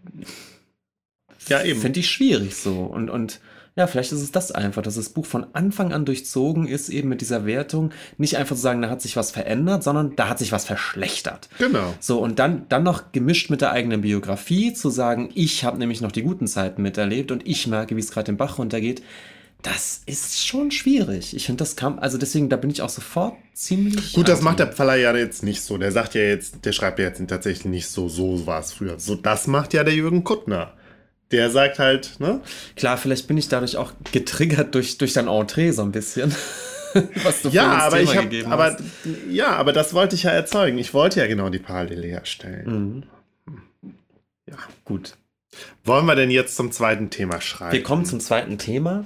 Die Deutschstunde von Siegfried Lenz. Ähm, und ich muss dazu sagen, dass ich, wie gesagt, gewisse Berührungsängste habe, weil ich ja, ja. Schwellenängste, weil ich äh, selten Bücher lese, die den Stellenwert von großer Literatur haben, geschweige denn dann öffentlich darüber zu reden.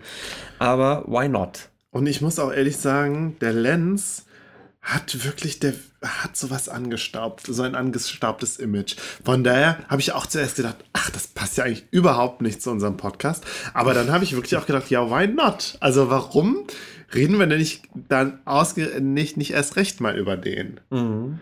So. Ja, und wie du schon sagst, man muss, man muss ja eigentlich auch diese.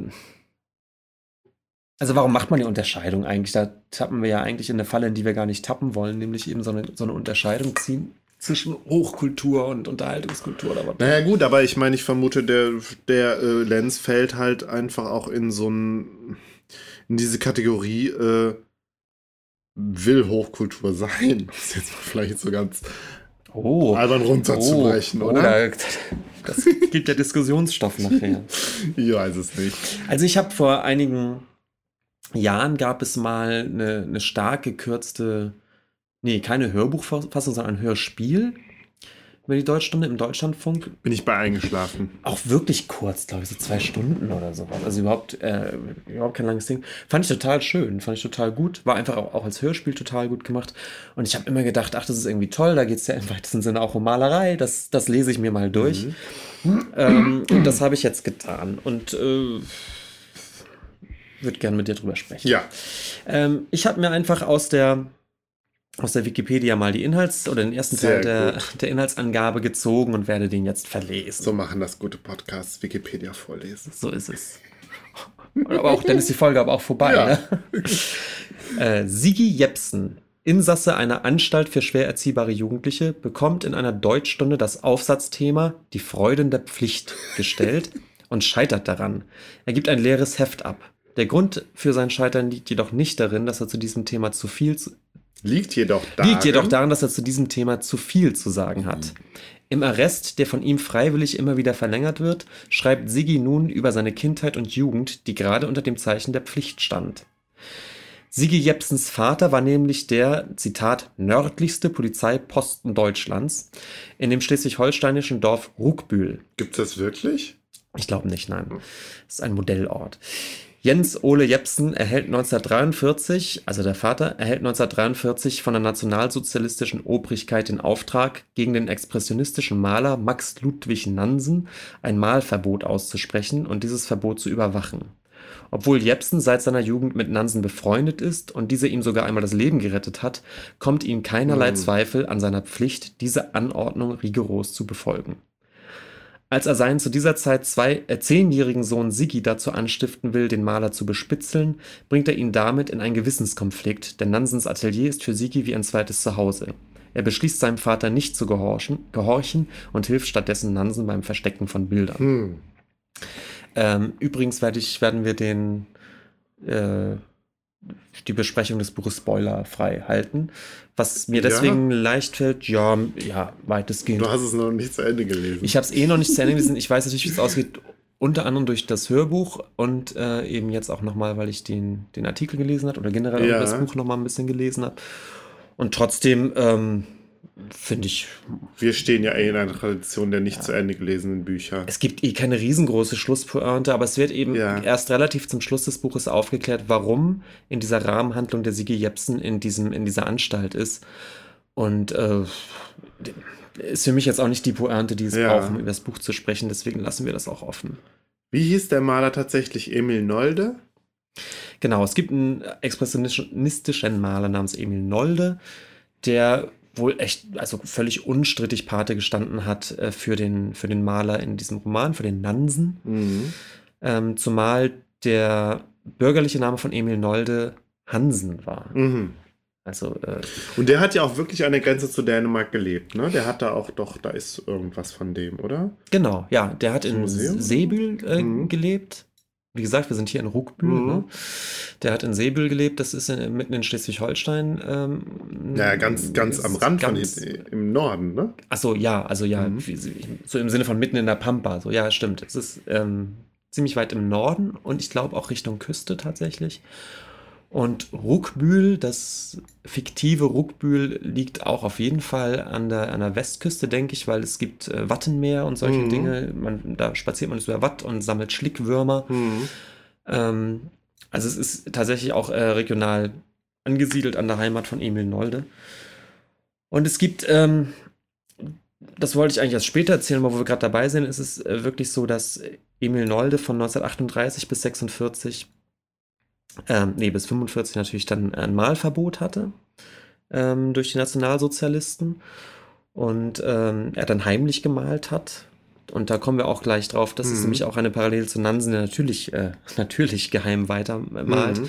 Und bei Nolde, das ist eigentlich, äh, eigentlich echt eine spannende Geschichte und auch irgendwie, irgendwie ganz tragisch. Er ist damals schon so ein 70-jährig, 70 Jahre alter Herr, eigentlich ja. so in der, in der, Blüte seines künstlerischen Schaffens auch, wo, wo andere so ihr Spätwerk machen, kriegt er eben dieses Malverbot und schafft dann wirklich in Geheim auf, auf kleinsten Papierfetzen so, ähm, so Aquarelle mit, mit Wasserfarben, teilweise auf Papier verschnitten, also größere Bögen, die er damals bemalt hatte, ähm, da bleibt ja oft was übrig, was man so abgeschnitten hat, im Prinzip in der Restebox. Mhm. Die fängt er an, dann heimlich zu bemalen, so klein wie möglich, damit man die schnell verstecken kann. Äh, nicht mit Ölfarbe, sondern mit Wasserfarben, damit man die nicht riecht, falls jemand äh, mhm. doch mal zu Besuch kommt. Und so entstehen 1300 von diesen äh, kleinformatigen Bildern, ja. die er selbst bezeichnet als unge ungemalte Bilder. Okay. Also als die, ja, die Bilder, die eigentlich nicht verstehe. hätten existieren dürfen. Ähm, und äh, also das sind ganz klare, ähm, ganz klare Parallelen zu dem ja. Maler Nansen in dem Roman, ja.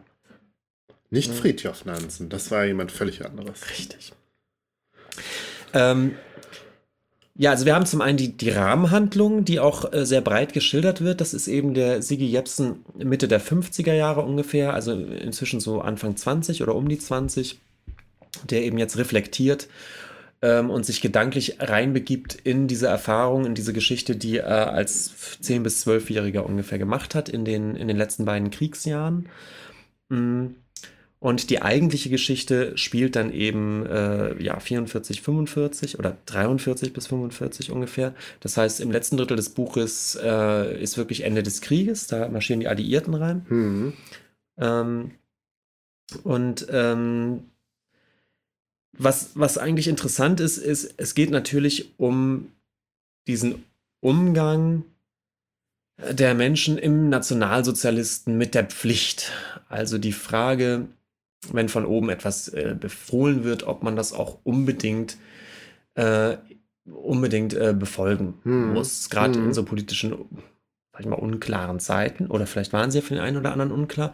Und was äh, irgendwie ganz schön ist, dass das dieses Thema, denke ich, normalerweise wahrscheinlich klassisch ähm, gespiegelt wird an ähm, ungleich wie soll ich sagen, in ungleich größeren Szenarien, wo es wirklich um Schießbefehle geht oder wo es vielleicht um die Frage geht, ähm, hätte man von, äh, von der Verfolgung der Juden, hätte man da nicht gegen einschreiten müssen, hätte einem da nicht klar sein müssen, dass da Unrecht geschieht, geschweige denn von Leuten, die wirklich ernsthaft in, in Vernichtungslagern gearbeitet haben, wo man sagt, Mhm. naja, Pflicht hin oder her, das, das kann Ja. einfach dann nicht die Ausrede sein. Nun verlagert aber Lenz irgendwie diesen, diesen Konflikt oder dieses Thema in eine ganz provinzielle kleine Szenerie, Mhm. die weit weg ist von Berlin und eigentlich auch relativ weit weg vom, vom tatsächlichen Kriegstreiben. Ja. Also wir kriegen kaum Krieg mit. Es geht Mhm. eben nicht um die Verfolgung von Juden, sondern es geht um ein vermeintlich kleineres Thema, nämlich dass eben da in so einem super kleinen Dörfchen ein Maler lebt, der ein Malverbot ausgesprochen kriegt. Und kontrollieren muss dieses Malverbot eben der örtliche Polizeiposten, von dem man auch eigentlich eher den Eindruck bekommt, dass der jetzt nicht unbedingt glühender Nazi ist. Mhm. Mhm. Der aber eben als Polizeiposten das Gefühl hat, das ist eben seine Pflicht. Seine Pflicht, da ja. kommt ein Befehl und den muss ich natürlich ausführen. Dafür bin ich auch irgendwie zur Polizei Ja, gekommen, ja.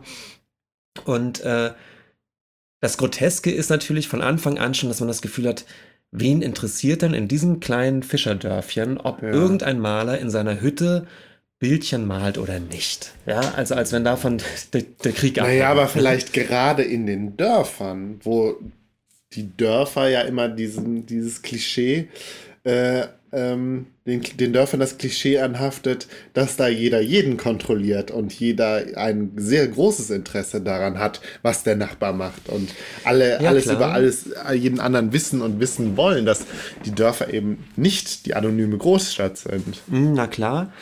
Und trotzdem mm, ist es eben so ein bisschen so, dass man.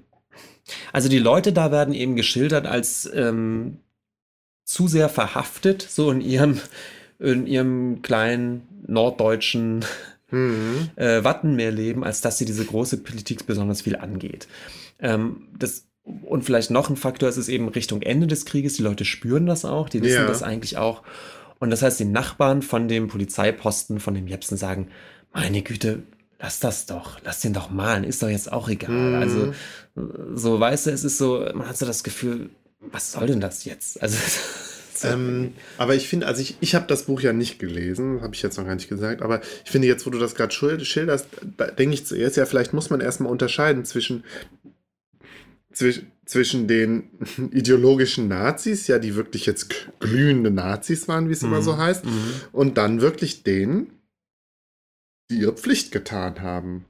So, egal, also ob sie jetzt wirklich an die Nazi-Ideologie geglaubt haben oder nicht. das, das ist natürlich auch das große Thema des, des Romans. Ja, und das ist Klar. ja sowieso eine der großen Themen, wenn es um die Auseinandersetzung mit der NS-Vergangenheit geht. So, wie hat das alles so funktioniert, wenn eben nicht alle glühende Nazis waren? So. Genau, und eine, eine Antwort ist ja, dass es eben genügend Menschen gibt, die unabhängig von ihrer tiefst moralischen Überzeugung oder so einfach sagen, naja, wenn das mein, wenn das mein Job hier ist, wenn ich das als Aufgabe kriege, dann mache ich das eben. Ja, wenn die Obrigkeit das sagt, dann habe ich das zu tun. Egal, ob ich das, das gut finde oder nicht. genau, oder ich ich habe im Zweifelsfall gar keine ich Meinung. finde Oder, halt auch nicht alles gut, was ich bei der Arbeit mache. ja, ja. ja, aber das ist natürlich eine Diskussion in der Nachkriegszeit. Also Mhm. eigentlich bis heute. Also es ist ja, ja, Ja, klar, ja. Und deswegen finde ich es ganz schön, dass er das eben spiegelt an, an, an einem, in einer Szenerie mit Menschen, wo eigentlich klar ist, keiner von denen ist jetzt, äh, steht jetzt völlig hinter dem Nationalsozialismus und ist jetzt der glühender Verfechter. Mhm. Ähm, dieses, dieses Groteske, was, was dieses Bild halt irgendwie abgibt, dass eben der, es ist, ist auch eigentlich schon ganz witzig beschrieben, wie dann halt natürlich der, der Polizeiposten dann ab und zu zum, zur Hütte des Malers fährt, oder was heißt Hütte, der wohnt in einem relativ großen Mhm. Haus, und durch die Fenster lugt, ob der nicht doch malt, ja. Und ja, das ist so, ja. es gibt eine wunderbare Szene, wo, ähm, wo er ihn dann beim Malen, wo, wo also der Polizeiposten den Nansen beim Malen erwischt, worauf der, der Nansen dann sagt, ja, und was willst du jetzt? Willst du das Bild konfiszieren? Hier, komm her, ich mach dir das leichter. Und er zerreißt dann halt das Bild selbst. Und der, der Jepsen ist sich dann nicht zu schade, dann die, die, die Schnipsel einzusammeln, um sie als Beweisstück, Beweisstück. nach Berlin zu schicken. Und es kommt, Ja. was dann total schön ist, dass der, der Sigi Jepsen, die Hauptfigur, der Zehnjährige, ähm, stiehlt heimlich aus der Mappe des Vaters zu Hause dann diese Schnipsel Mhm. und setzt sie zusammen und behält dieses Bild und malt stattdessen total stümperhaft dieses Bild nach Ja. mit ungefähr den gleichen Farben, Ja. zerreißt das und legt es dem Vater wieder auf die Mappe, Ach, in die geil. Mappe Ja. und malt sich dann schon aus, wenn die in Berlin das vermeintliche, ähm, das vermeintliche, Das super, ja. das, Das vermeint, ist- das vermeintliche äh, Jepsenbild? Nee, wie heißt das? Nansen. Nansenbild. Wenn die das vermeintliche Nansenbild Ja. gucken, sehen die halt einfach nur äh, abstrakte, Entartete Kunst. ja, aber wirklich völlig abstrakte. Ja, aber das ist doch geil. Also wie man Sachen den Nazis mit, äh, mit ihrem ähm, äh, fehlenden Kunstverständnis dann einfach auch ein Schnippchen schlagen kann. Ist doch lustig. Also finde ich jetzt eine coole Pointe. irgendwie. Ja, natürlich. Ja. Und also, das meine ich, es gibt da so ein paar witzige Situationen, die, glaube ich, auch schon auf, auf das Groteske dieser Situation so ein bisschen zielen. Ja. Und ähm, das Ganze kulminiert dann eben darin, dass der, dass der Maler irgendwann natürlich auch sein Spielchen mit dem Polizisten zeigt und dann unsichtbare Bilder malt. also sehr bewusst eine, eine, eine Ja. Mappe mit, mit, mit, äh, mit Blättern irgendwie liegen lässt und der, der Polizeiposten bei seinem Besuch sagt, oh, was ist denn hier? Und der Maler sagt, ja, das sind meine neuesten Bilder. Ja. Und die Blätter sind natürlich leer. Ja. Und der Maler sagt, na, siehst du das nicht, was da drauf ist? Also für mich sind die total voll. Das sind meine neuesten Bilder, die ich gerade gemalt habe. Und ähm, Ja. noch grotesker ist dann, dass aber der Polizist natürlich die leeren Blätter dann mitnimmt, um zu überlegen, was damit zu geschehen ist. Ja, es klingt doch eigentlich auch, es klingt doch ganz witzig irgendwie. Also so, so dramatisch und so, so tragisch die Geschichte letztlich ist. äh, Genau, und diese, subversiv sozusagen, ja. also zumindest diese unsichtbaren Bilder, also ich Mhm. finde, ist natürlich schlagend, da- dass es, dass es irgendwie ähm, eine Allusion ist auf diese Mhm. ungemalten Bilder von Nolde. Ähm, Obwohl Nolde dann ja anscheinend nicht so, so gewitzt war. ja, Ja. so diese, aber dieses Groteske der Situation und auch die, die oftmals witzigen Situationen, die Mhm. zustande kommen, ist eigentlich nicht das, was den Ton des Romans eigentlich ausmacht, sondern Mhm. ähm, es ist eben wirklich eher die, die Charakterisierung der Leute und ähm, die Charakterisierung oder, oder die, die Darstellung der persönlichen Beweggründe, ähm, vor allem eben dieses Polizeipostens Mhm. der je mehr er merkt, vielleicht auch wie, wie grotesk die Situation eigentlich Ja, ist, ja. desto größere Ernsthaftigkeit setzt er daran, aber eben seinen Befehl durchzuführen. Und ähm, ähm, es gibt dann zum, zum Ende oder zum letzten Drittel hin, als wirklich äh, Anfang 45 die Alliierten einmarschieren. Äh, in, in diesem Fall sind das, sind das britische Panzer, die da irgendwie ähm, Richtung Ortschaft fahren. Ähm, ist er als Polizeiposten wohl verpflichtet, dann den, den, den Widerstand zu organisieren ähm, und nimmt sich dann eben den Maler und noch zwei andere Leute aus dem Dorf und versucht jetzt die Zufahrtsstraße zum Dorf zu blockieren, Mhm. wenn da jetzt Panzer kommt. Und dann heben die halt einen Graben aus und alle sind nur so halbherzig bei der Sache, Mhm. bis auf eben der Polizeiposten. Und ähm, es passiert dann aber nichts. Die Panzer kommen nicht. Vielleicht sind die eine andere Route gefahren oder so Mhm. und die sind dann halt irgendwie schon zehn Stunden auf den Beinen. Und als es dunkel wird, sind alle so ein bisschen müde und hungrig und der Maler sagt irgendwann, so, ich gehe jetzt schlafen, wir sehen uns dann morgen früh. Und der Polizeiposten sagt natürlich, das geht nicht, wir sind hier im Krieg, das ist Mhm. unsere Pflicht, jetzt hier die, die, die Straße, ähm, die Straße zu verteidigen und den Zufahrt zu verteidigen. Und ähm, äh, selbst da merkt man irgendwie so ein bisschen, so als, als alles ver verloren scheint und als auch Ja. irgendwie völlig klar ist, wie grotesk die Situation ist, dass die jetzt mit vier Leuten und ein paar Handfeuer was irgendwelche Panzer aufhalten wollen. Mhm. Stattdessen wird aber darauf gepocht, dass das eben von denen erwartet wird. Ja, also die, die Heimatfront, äh, die Ja. berühmte. Und da wiederum, auch, auch die Szene wird teilweise fast so ein bisschen humorvoll beschrieben, eben weil es einfach so bescheuert ist Mhm, und, und, mhm. und so sinnlos. Und trotzdem ist natürlich der Background, dass man weiß, dass sowas zu unendlich vielen Toten geführt hat. Genau solche Ja, das gab doch auch dieses andere Buch, die, die Brücke? Oder war das ein, ein Film? Ja, ich glaube, es ist ein, ein Ja, Film, stimmt. ne? Ja, genau, wo halt auch die, die, die, äh, die Jugendlichen, die, die jugendlichen Jungs dann rangezogen werden, um noch so eine letzte Brücke zu verteidigen. Genau. In den letzten Kriegstagen oder so. Also ich habe den Film nicht gesehen, aber das ist auch so, glaube ich, so ein Filmklassiker tatsächlich. Ne? Ja, und es gab Ja. wirklich, glaube ich, auch die Befehle, kein Stück Land Ja. irgendwie abzugeben. Ja, ja. Das war wirklich und wirklich bis in die letzten Kriegstage hinein eigentlich die, die, die, die, ähm, der Befehl. Und ähm, ich glaube, also eine, eine unglaubliche Katastrophe Ja. eigentlich, wie zum Schluss dann wirklich, äh, wirklich, wirklich jüngste Jugendliche und, und Greise äh, irgendwie noch versucht haben, Ja. mit, mit, ich übertreibe ein bisschen, mit, Ja, ja. mit Spaten und, und Ja. Äh, sich dann noch so halb in den Tod zu stürzen. Und das hat aber stattgefunden, ja, und. Das, das ist eben der Hintergrund. Und das ist schon, was ich eben meine, es ist schon sehr interessant, dass Lenz das eben nicht in dieser katastrophalen Dramatik ausbreitet, sondern eigentlich zusammenschrumpft eben auf so eine relativ kleine, fast groteske Situation, Ja. wie da diese vier Leute in diesem Graben sitzen, bis einer sagt, wisst ihr was, mir ist kalt, ich gehe jetzt, wir treffen uns morgen um sieben wieder und machen hier mit dem Krieg weiter, aber ich muss jetzt erstmal schlafen. so. Mhm, mhm. Ähm, fand ich interessant, das Thema so, so aufzubereiten, weil es ist eben, wie gesagt, eigentlich ist es gar nicht so humorvoll, wie sich das jetzt anhört, sondern es ist vom, vom, vom Klang her und vom, vom Schreibstil her doch sehr, sehr sachlich, fast trocken und Ja. Ähm, trotzdem nicht, nicht über, überdramatisch. Ja. Ähm, ich würde gerne so ein bisschen über den, den Stil sprechen, Ja. wo du auch von angestaubt sprachst. Nein, das ist ja, also ich meine, ich wusste ja gar nichts über das Buch. Ich habe ja gesagt, ich habe das, Hör, das Hörspiel mal angefangen zu hören, aber die ersten paar Minuten fand ich schon so langweilig.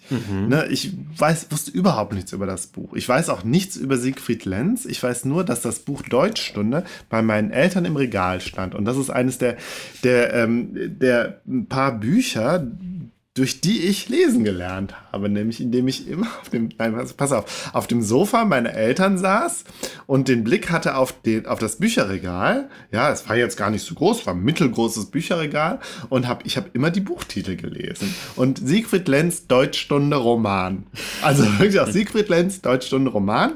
Das war eines der Wörter, die ich halt als Kind, als ich lesen gelernt habe, dann immer gelesen habe. So.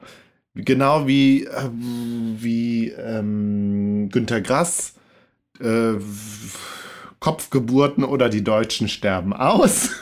So zum Beispiel stand bei meinem Vater in. Oder äh, tatsächlich auch von dem Stanislav Lem. Ne, da habe ich immer gedacht, hä, Lem, heißt das Lehm? So, aber Lehm schreibt man doch mit Hä? ja, so. Das sind halt so Kindheitserinnerungen. Und da ist halt der, der, ähm, der äh, äh, Lenz, daher kenne ich den. Siegfried Lenz, mein- Deutschstunde Roman. ja, Siegfried Lenz, Deutschstunde Roman. Das finde ich halt so lustig. Aber dieses Buch, ich fand das, das hat mich nie, also ich habe ja von dem Grass habe ich ja den, ähm, äh, na, wie heißt das bekannteste Buch von dem? Die Die Blechtrommel. Blechtrommel. Stand übrigens nicht Im bei. Krebsgang. Nein, die Blechtrommel stand bei meinem Vater im Regal. Ähm, es stand nicht bei meinem Vater im Regal, sondern da stand nur die Retten und der Butt und halt äh, besagte Kopfge Kopfgeburten oder die Deutschen sterben aus. Und es gab noch irgendwas Bildnis mit Dame, das ist aber, glaube ich, vom Böll. Ist ja auch irgendwie die gleiche Generation. Und ähm, also ich hätte total Lust, so ein bisschen über äh, darüber zu reden, wie wir so diese alten, äh, die alten äh, Schriftsteller so wahrgenommen haben. Vielleicht machen wir, he- machen wir das noch so da dran. Hängen wir das noch dran. Ja, jetzt kann ich aber ganz kurz antworten. Ich habe so ein Trauma mit diesen Büchern, mit dieser Edition von Simmel, die in so bunter Schreibschrift hinten den Titel drauf hatten. Ja, mit den Clowns bitte, kamen die Tränen. bitte lass die Blumen leben. Nee, ja, Benjamin, aber da nee. sieht man auch mal, dass unsere Eltern, äh, dass meine Eltern, äh, also mein Vater, dann doch so ein bisschen bildungsbürgerlich angehaucht war. Ja, meine Sinne. nicht. Meine nicht. Wir hatten. Nee. Ja, Die Deutschstunde hatten wir nicht zu Hause. ähm, Ich wollte ein bisschen was Ja. zum, äh, zum Stil sagen oder auch irgendwie. ja, mach Es ist das. halt, der, der Lenz lässt sich wahnsinnig viel Zeit und beschreibt unglaublich viel. Er beschreibt die Leute. Ich, also viele einzelne Leute aus dem Dorf beschreibt er sehr genau. Die Haupt, Hauptperson beschreibt dann noch genauer.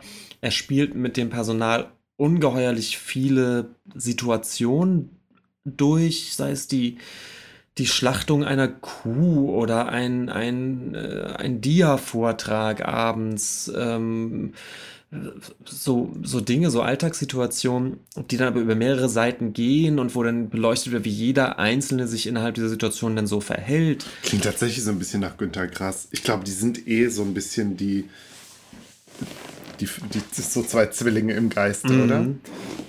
Und ähm, was, was, er, was er ganz wunderbar macht, ich glaube, wofür der Roman wahrscheinlich auch sehr geliebt wird, ist diese Charakterisierung eben dieser norddeutschen Typen. Ja, also mhm. man, ist, man ist insgesamt ein bisschen wortkarg, man ist sehr down to earth. Ja, du ähm, kommst ja aus der Ecke, hast du das überhaupt schon gesagt? Du bist ja auch Schleswig-Holstein. Jo, ich komme aus der Ecke. Ich ja. hätte eigentlich hätte ich den ganzen Podcast heute hier mit Färbung machen müssen. Ja. Weil Lenz den norddeutschen Typen an sich beschreibt, bis in den letzten Winkel rein. ja. Ja, ich könnte das schon machen. Ja. Ich könnte das machen. Aber dann würde uns dann keiner mehr ernst nehmen. Ich glaube auch nicht. Ich glaube, heute haben wir uns eh so ein bisschen ins Off geschossen. Mit Lenz ins Off geschossen. Genau. Nee, mach mal weiter. Genau. Ähm, und diese, eben diese Charakterisierung auch gerade in diesen Situationen, die, die wahrscheinlich auch Situationen sind, die man sich dann ganz toll ausmalen kann. Und äh, dieses Personal, wie einem das immer vertrauter wird, das ist schon ganz, ganz toll. Wobei ich dann aber direkt immer das Gefühl hatte, ob nicht diese Figuren auch totale Klischees ihrer selbst dann sind. Und ja. äh, ob, ob die dann nicht letztendlich trotz aller Beschreibung paradoxerweise eben, die eben durch diese Klischeehaftigkeit eigentlich dann auch wieder flach werden, sozusagen. Mhm. Weil, weil er die, die Charaktere total ausleuchtet und dann gibt es eben den alten Seemann, der alles schon gesehen hat, mhm. ne? Und, und äh, ähm, die verhärmte Mutter, die immer sehr viel gearbeitet hat und mhm. ein bisschen freudlos drüber geworden ist und so. Diese, diese ganzen, diese ganzen, ganzen Typen sozusagen ähm, beschreibt er mit einer Hingabe, dass einem am Ende irgendwie so ein bisschen bei diesem ganzen Kabinett an Personen ja. nicht ganz klar ist, wofür er den Aufwand eigentlich betreibt. Und ob das nicht mhm. eigentlich letztendlich nur so eine so Klischeetypen sind, die er einmal durchdefiniert. Ich weiß es aber nicht. Vielleicht hat er ja diese Klischees auch erst erfunden. Ich weiß nicht wie. Ja, ich finde, um da jetzt das zu beantworten, müsste man sich jetzt wirklich, müsste man wirklich Literaturwissenschaftler sein und sich mit, mit, mit Romanen sozusagen auskennen und wie das so ist mit. Ich meine, bei Thomas Mann sind es ja auch Klischees. Also ja. vielleicht nicht unbedingt die Hauptfiguren, aber so die Nebenfiguren sind ja alles Klischees. Oder? Ich meine, es ist schon lange her, dass ich, dass ich was von Thomas Mann gelesen habe, aber das ist, das ist, das ist doch auch alles so, so humorig und so. Mhm. Ja, ähm, ich frage, ja. Ich frage mich bloß eben diese, diese Lust, mit der er da eben dieses, dieses Panoptikum, dieses Personal ja. aufbaut. Mir ist nicht ganz klar, wo er damit hin will. Und es ist, es ist, es ist wie so ist es unglaublich gut gemacht. Also das, das ist hm. wirklich meisterlich. Also hm. da, da geht gar nichts drüber. Aber es ist eben irgendwann einfach auch ermüdend, weil man oft merkt, dass eben gerade diese Situationen, die dann geschildert werden und die Charakterisierung in diesen Situationen und so weiter, dass die häufig mit der, mit dem Vorankommen der Handlung eben nichts zu tun mhm. haben. Mhm. Und die Handlung ist durchaus spannend genug. Ne? Es ist mhm. eben nicht ganz klar, wie dieser Konflikt endet. Ähm, man will eigentlich auch immer noch wissen, wie der Sigi eigentlich in dieser Anstalt gelandet ist. Mhm. Es gibt noch einen Nebenstrang, äh, dass der dass der Bruder fahnenflüchtig ist, der große mhm. Bruder, und natürlich zu Hause auftaucht, wo auch nicht klar ist, wie reagieren jetzt die, die Eltern. Ja. Stichwort Pflicht, wenn jetzt der fahnenflüchtige Bruder da plötzlich vor der Tür steht. Also es gibt durchaus total spannende Handlungsstränge, die, wo man auch wissen will, wie es weitergeht. Und dann kommt aber erstmal zehn Seiten die, die, die Schlachtung der Kuh und da muss ich immer dran denken, wie, wie, ach, wie bei der Blechtrommel, wie die da den Pferdekopf aus dem Wasser ziehen. Und da sind Aale Aal. drin. Ja, das ist doch Bies. Also es gibt, ich finde, es gibt bei, ähm, beim, bei der Blechtrommel so drei Szenen. Das einmal ist, wo der Oscar Mas Masker Mas Maskerade, Maske Mazerat bei der Uroma unter den Rock kriecht, oder? Mhm. Dann. Stimmt. Ach nee, stimmt. Es gibt dann noch einen. Dann gibt es noch die mit dem Brau mit der Brause. Das kenne ich nicht. Ich habe, glaube ich, auch nur den Film. Das hat was mit Kunilingus zu tun, glaube ich. Oha. Ähm, dann die mit den Aalen. Und dann die, wo Mario, Mario Adolf den Pin verschluckt und daran zu, zugrunde geht. Das weiß ich noch nicht mehr.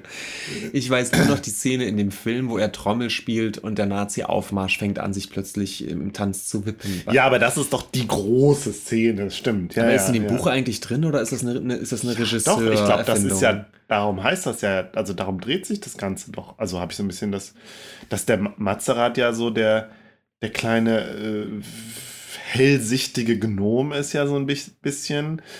der äh, mit seinem kindlichen Gemüt äh, den ganzen Wahnsinn so aufmischt, oder? Apropos hellsichtig, wir gehen, kommen mal wieder zurück zur Deutschstunde. Der, Okay. Es gibt irgendwie Andeutungen, es ist eine Szene, wo angedeutet wird, dass der Vater das zweite Gesicht hat, also irgendwie so Vorahnungen hat. Ja. Also au- auch sowas. Ich glaube, das, das taucht später nochmal auf, da bin ich noch nicht, aber das ist auch so eine. Aber es passt auch irgendwie in diese. Ja. Ich muss an den Schimmelreiter oder so denken, an dieses Den habe ich nicht Norddeutsche. gelesen, ja. Das eben gerade, weil es ja so unglaublich sachlich Mhm. ist und bodenständig, ähm, gibt es dann immer so ganz komische ähm, Ausweicher in so sowas Übernatürliches wie jetzt das ausgerechnet und der Polizeiposten Ruckbühl, das Mhm. zweite Gesicht. Das ist auch so eine sonderbare Ja. Geschichte. Ja. Ähm, ich habe eine äh, Kritik gelesen, eine zeitgenössische Kritik, also von, von 68. Das Buch ist 68 erschienen, haben wir das schon Ah, ja. gehört. Von Peter Hartling. Zahl. Äh, von Peter Hartling, der unter anderem auch bemängelt, dass die Person, vor allem die Hauptperson, gar zu statuarisch geraten sind. Aha. Und ich finde, das trifft es ganz gut. Das, was ich mit Klischees bezeichne, so dieses, ja, die. Also, so, so sehr die auch ausgeleuchtet werden, bleiben es dann aber irgendwie so. Statuarisch fand ich schon gut. Also, Ja. das bleiben so Bilder, weißt Ja, du? Also, ja. so, die da so entworfen werden die einen aber dann auch irgendwie nicht, nicht so ganz nahe kommen. Ähm und generell ist ein Bruch, ich weiß nicht, ob er ein Bruch ist, ich habe ihn als Bruch wahrgenommen, ähm, die Sprache ist eben ungeheuerlich literarisch. Es ist wirklich literarische Ja. Hochsprache vom Satzbau her und vom Vokabular her. Und äh, wie gesagt, das ist auf einem meisterlichen schriftstellerischen Niveau. Mhm. Ich habe mich dann aber immer gedacht, naja, wir sind ja eigentlich gerade in den Erinnerungen von Sigi Jepsen, der als Anfang 20-Jähriger im Erziehungsheim seinen Besinnungsaufsatz schreibt. Mhm. Und das bedeutet ja eigentlich, wir lesen gerade die Erinnerung von Sigi Jepsen. Und warum sind, warum klingen die wie ein mit allen Wassern gewaschener äh, Mittelalter ähm, Superschriftsteller? Also, man hört halt die ganze Zeit Lenz und nie Sigi Jepsen. Und ich weiß nicht, Interessante Frage, tja. Also klar, weil damals äh, das einfach die literarische Sprache war. 1968, da wäre ich eben nicht so Mm. sicher. Oder ist, ist Lenz da eigentlich schon so ein bisschen aus der Zeit gefallen Naja, mit der Sprache? Lenz war ja kein 68er, nee, eben sondern nicht. der ja war klar. halt, ich, weiß nicht, wie alt er damals, wann ist der geboren? Also in du dem so- Büchlein, was du mir vorhin gegeben hast, Ja. hieß es, er ist eigentlich, also so sozusagen, so würde man ihn eigentlich einordnen, er ist eigentlich 50er Jahre. So als, als Ich meine, Literat. guck, wie gesagt, guck dir Adorno an. Der hatte seine Hochzeit auch 68 und der hat geredet wie gesprochen. Äh, geredet wie geschrieben. Ja. Also, oh. also ich glaube, ja, das ist. Das können wir uns heute gar nicht mehr vorstellen, wie die damals drauf war. Also ich glaube es halt wirklich, das ist so, das war, äh, also klar, natürlich, er ist Schriftsteller, er hatte einen bestimmten Anspruch und natürlich war er ein guter Schriftsteller, das heißt, er hatte auch eine gute Sprache. Das ist, das ist, das ist Gesetz, das ist klar. Aber ähm, klar, heute würdest du dann natürlich so ein Buch dann anders schreiben. Ne? Wir haben über Chick gesprochen, heute würdest du einen äh, Roman aus der Sicht eines Jugendlichen ähm, mit einer jugendlichen Sprache schreiben. Und warum der Lenz das damals nicht gemacht hat, keine Ahnung. Also das vielleicht einfach wirklich nur seine künstlerische Entscheidung. Vielleicht, weil es einfach damals nicht der Zeitgeist war. Ja, vielleicht hätte er sich damals, äh, damals aber auch lächerlich gemacht damit. Oder es wäre halt nicht, äh, das wäre halt einfach, das, der Diskurs hätte das nicht hergegeben, sowas zu machen. Ich weiß es nicht, aber ich finde, es ist tatsächlich eine interessante Frage. Ja, aber da merke ich eben auch, was ich halt meinte mit diesem, da bin ich mir eben auch zu Mhm. unsicher. Du hast natürlich recht, vielleicht hat man das auch damals nicht so gemacht. Ich komme natürlich äh, jetzt, äh, wie gesagt, wir haben vor kurzem über Chick gesprochen, Mhm. wo ich eben genau das gelobt habe, dass man das Gefühl hat, dass, dass, ähm, dass der Duktus der Sprache ist eben dem Erzählenden, der eben ein, ein Jugendlicher ist in dem Buch, Mhm. angepasst. Und das irgendwie so treffend und so wunderbar, dass ich dachte, ja, klar, genau so muss man es dann halt machen. Und wir haben hier einen Roman, der von einem 20-Jährigen erzählt wird. Ähm, und hat, das, hat die ganze Zeit das Gefühl, dass man so einen 50-jährigen gestandenen Schriftsteller beim Schreiben Ja. zusieht. halt. Ich meine, ich da habe jetzt noch, hatte gerade noch zwei Gedanken. Einerseits habe ich natürlich auch gedacht, gut, das mit der Jugendsprache, dass Jugendsprache halt für die Jugend irgendwie also für die ganze Jugend irgendwie ein verbreitetes Phänomen. Es ist vielleicht wirklich etwas der Post-68er. So, und damals haben dann vielleicht auch die Studenten schon sich eines Sprachduktuses bemüht, der mhm. halt ne, anders war. So, der halt gesto gestochene Hochsprache war. Mhm. Andererseits, es geht ja halt gerade hier um so einen schwer erziehbaren Jugendlichen. Der hat bestimmt ein bisschen Slang gehabt damals. So. Und dann muss ich auch wieder dran denken, auch wieder ein Buch, was ich nicht gelesen habe, Berlin-Alexanderplatz von dem Döblin. Ich weiß nicht, wann das erschienen ist, aber ich glaube, das ist ein bisschen älter, wo äh, tatsächlich ja mit Sprache experimentiert wird und mit, mit Straßenslang sozusagen, oder? Mhm. Hast du das mal gelesen? Nee. Nee. Ja. Berühmt für seine Montagetechnik. Ja. Das ist das Einzige, was ich darüber weiß. Ja. Was aber auch noch ein bisschen früher ist. Das ja. ja. Ja, ja. Ich weiß nicht, wann das spielt in den 20ern oder so. Oder? Hm. Große Wissenslücken. Aber ja, wir wagen uns ja, wie gesagt, in unbekanntes Terrain vor und äh, vielleicht verfolgen ja. wir diese Spur auch weiter und reden doch nochmal noch mal über tatsächlich literarische Romane. Fände ich ja gar nicht mal so schlecht. Ja, und was man auch merkt, eben gerade in, in diesen, dass dieses Literarische natürlich auch gerne so einen gewissen Pathos mit sich bringt. Ja, also, hm. und da muss ich jetzt doch nochmal auch über die Darstellung des Malers sprechen. Das ist schon auch, auch manchmal pathetischer Käse. Also der Maler, äh, witzigerweise ist, ist der ein Genie. Der ja? Maler und der, ähm, und der Polizeiposten sind mhm. ungefähr ein Alter. Die, mhm. sind ja als, die sind ja gleichzeitig als Kinder groß geworden in, in ihrem Heimatdorf. Und trotzdem kam mir der Maler immer dargestellt vor, also ich habe immer gedacht, es müsste ein uralter Mem sein, mhm. der da mit, mit. Wie ist nochmal der mit dem langen Rauschebart? Monet, Manet? Die hatten eine Zeit lang alle lang. Monet sah später aus wie der liebe Gott, ja, das, das taten viele. Ja, ich glaube, den meinte. Ähm, und, und so, so ähnlich stellte ich mir eben auch den Nansen vor. Ja der dann auch immer Selbstgespräche führt mit, mit einem alter Ego namens Balthasar. Und Balthasar ist, ist äh, Geil. Und Balthasar steht beim Malen dann immer fiktiv neben ihm und flüstert ihm was an. Er streitet sich immer mit Balthasar ja. über die Farben. Und, Klingt äh, so ein bisschen nach so einem verrückten Van Gogh, oder? Ja, so. natürlich, ja. natürlich. Die Balthasar, du meinst, nein, nicht das Blau, nicht das Blau, Balthasar. Nein, nein, nein, ich nehme Gelb. Und also, die Klischees werden alle bedient. Ja, ja, und das ist so ein bisschen Genie und Wahnsinn, ne? Und, und, auch, und auch das äh, bemängelt der, der Peter Hertling in, in seiner ja. Kritik. Und mir ist es vorher gar nicht so aufgefallen. In dem Moment, wo, wo ich das bei Herting gesagt habe, ja, das stimmt. Meine Güte, es stimmt wirklich. Und äh, das sind eben schon so Schwächen, die Weltliteratur sind hin oder her. Sind es denn Schwächen? Ich frage mich halt wirklich, ob das damals halt noch völlig okay war. Ob es nur halt heute vielleicht nicht mehr okay ist. Weil ja, wir heute die, wir kennen heute alle die Klischees so und deswegen kannst du mit den Klischees heutzutage nur noch spielen. Das ist ja gerade wieder die Postmoderne, ne? Du spielst mit den Klischees. Aber damals war noch die Zeit, wo die Klischees halt noch nicht so ausgeluscht waren, dass du sie halt noch problemlos verwenden konntest. Das mag sein. Immerhin ist aber die Kritik von Hertling mhm. ja im Erscheinungsjahr erschienen, ne? 68. Mhm. Und der hat sich anscheinend schon drüber gestört. Mhm, ähm, mhm, mhm. Aber ich gebe dir recht, das ist das Gleiche, was ich meinte vorhin mit diesen Klischees des Norddeutschen. Die haben sich ja auch erst irgendwann so verfestigt. Ja. Vielleicht hat, hat Lenz sogar, ist ein Baustein dessen, dass das so Klischeetypen sind. Ne? Vielleicht hat er Klar, tatsächlich ja. mit, mit geprägt, so durch diesen Roman. Ja. Ähm, das weiß ich nicht. Klar. Und später kam Otto. ja. Ich weiß auch gar nicht, ob wir jetzt irgendwie noch tief eintauchen wollen. Ich dachte, wir reden noch über die Gruppe 47. Ja, über die weiß ich halt nichts. ich auch nicht. Aber die Gruppe 47 ist so wichtig, Benjamin.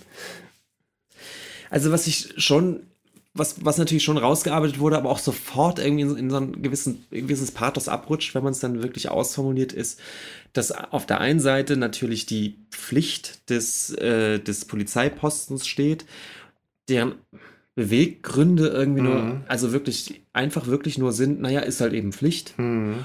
Und dagegen steht dann aber auch der Maler, der nicht aufhören kann zu malen. Mhm. Und ich glaube, er spricht es selbst nicht aus, aber im Subtext ist die ganze Zeit klar, dass er eigentlich sagen will, ja, das ist eben meine Pflicht. Als Maler muss ich malen. Okay, so. ja, ja. Und zwar aus einem moralischen, tief existenziellen Bedürfnis hinaus. Und da, da kann ich nicht, da kann ich eben auch Warum nicht. Warum moralisch?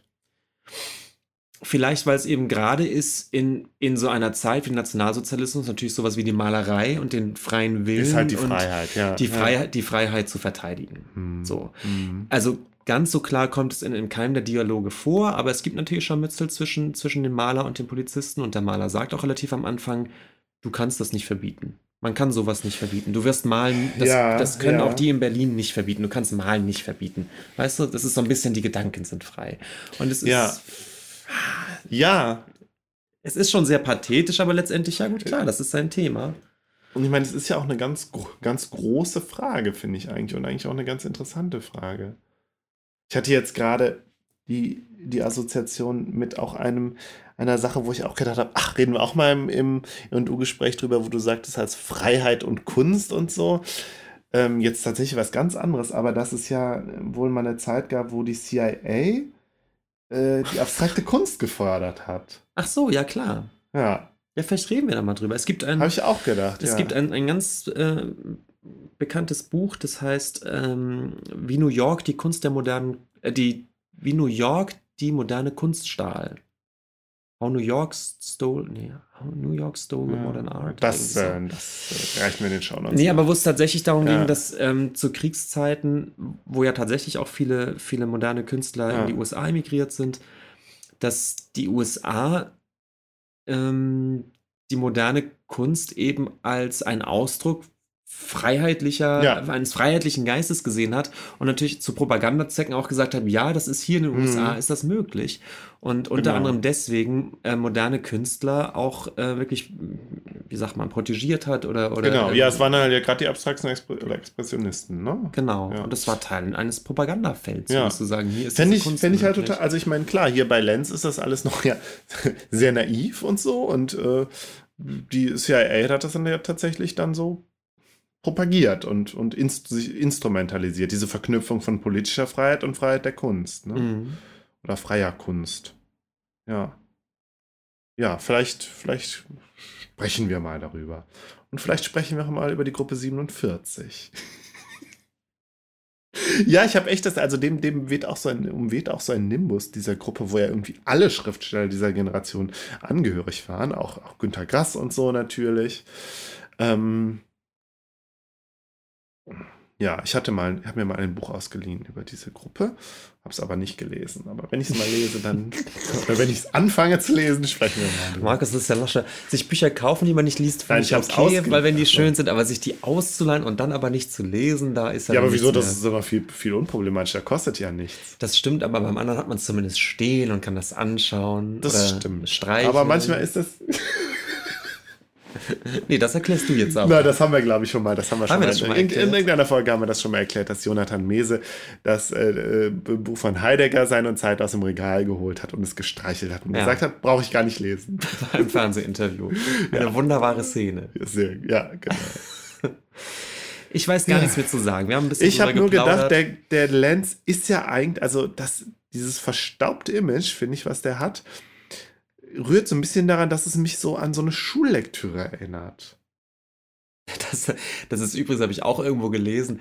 Es ist tatsächlich eine beliebte Schulle Schullektüre, vielleicht wirklich aus dem Grund, dass es Deutschstunde heißt und in dieser Rahmenhandlung, in dieser Rahmenhandlung Ja. um dieses Aufsatzschreiben geht und sowas, muss aber auch wirklich sagen, als Schullektüre, es ist, äh, wie gesagt, es ist wirklich streckenweise zäh zu lesen. Ich, ich Ja. kann mich durchaus total erfreuen an diesen Beschreibungen, an dieser literarischen Sprache, glaube aber als 16-Jähriger ist dieses Buch echt ein Knüppel auf den Kopf. Weil Ja. es ist wirklich, es ist, das ist einfach zäh. Ja.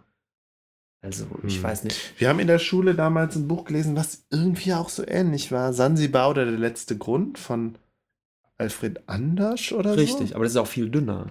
Viel ist dünner, ja. eine Aber was halt auch, da geht es auch um den Künstler, geht es um den Barlach, ja, diesen ähm, Ganz äh, wirklich Bildhauer, ja. ja.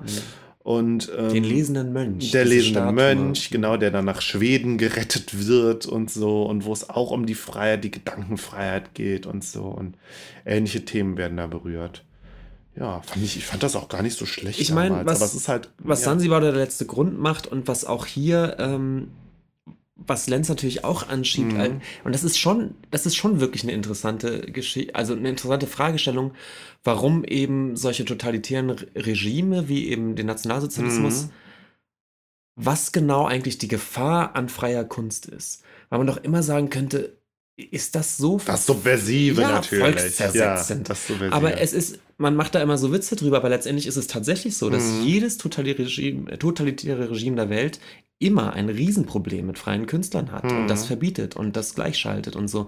Also dieser, diese irgendwie dann doch subversive Macht oder Energie, die, die dann so, so Kunst anscheinend hat, scheint für solche Regime eine reelle Bedrohung zu sein. Was, Mhm. was ich eine fast, also eine, eine fast, also fast eine, eine fast naive Vorstellung von Kunst finde. ja, das ist interessant. Vielleicht ja. unterschätze ich das, aber ich Ja. denke immer so, ja, schön wär's. Schön- Ja, ja.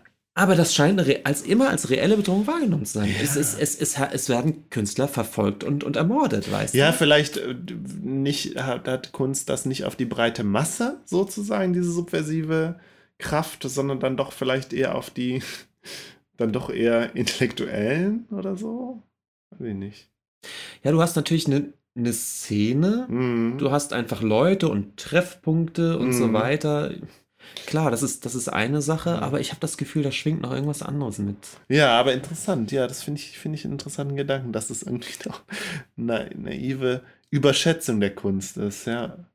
Ja. Ich weiß eben nicht, ob sie überschätzt. Nee, ich weiß es auch nicht, aber der.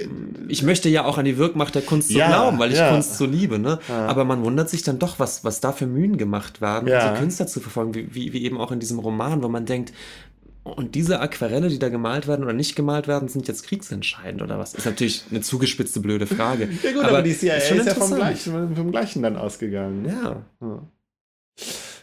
Ja, okay, Benjamin, wir haben die Tür aufgestoßen zu einem weiteren, äh, zu einem weiteren, äh, zur Hochkultur sozusagen, im, im, im Literar zur literarischen Hochkultur. Zu einem heißt, ja. Podcast-Folgen-Zyklus. Ich habe auch gedacht, jetzt kann ich tatsächlich endlich mal über W.G. Sebald reden, den ich ja so toll finde. Das ist ja auch ein deutscher Schriftsteller, der leider relativ, also der lebt nicht mehr, hat leider nur wenige Bücher geschrieben und so, äh, ich glaube, ich glaube, ich in den 80ern gestorben oder so. Ich weiß es gar nicht. Nee, keine Ahnung. Äh, ich weiß wenig über den, außer dass er zwei Bücher geschrieben hat, die ich ganz, ganz toll fand und wirklich auch äh, ohne Abstriche. Mhm. Vielleicht rede ich irgendwann mal über den. Okay. Dann müsste ich die Bücher aber nochmal lesen. Das mache ich nicht so gerne. Bücher zweimal lesen. Haben wir einen Nachklapp? Ja, Benjamin, wir haben einen Nachklapp. Du, du bist dran mit dem Nachklappgeräusch. ja, ich äh, bin äh, dran mit dem Nachklappgeräusch. Aber bevor, bevor ich es mache, werde ich jetzt hier mal googeln, weil ich habe gesagt, ich, äh, wir googeln das live. Ich bin sehr gespannt. So. Es geht um ein Buch, oder? Ja, aber jetzt kommt das Nachklappgeräusch. Warte. Ja, da war's. Und jetzt google ich.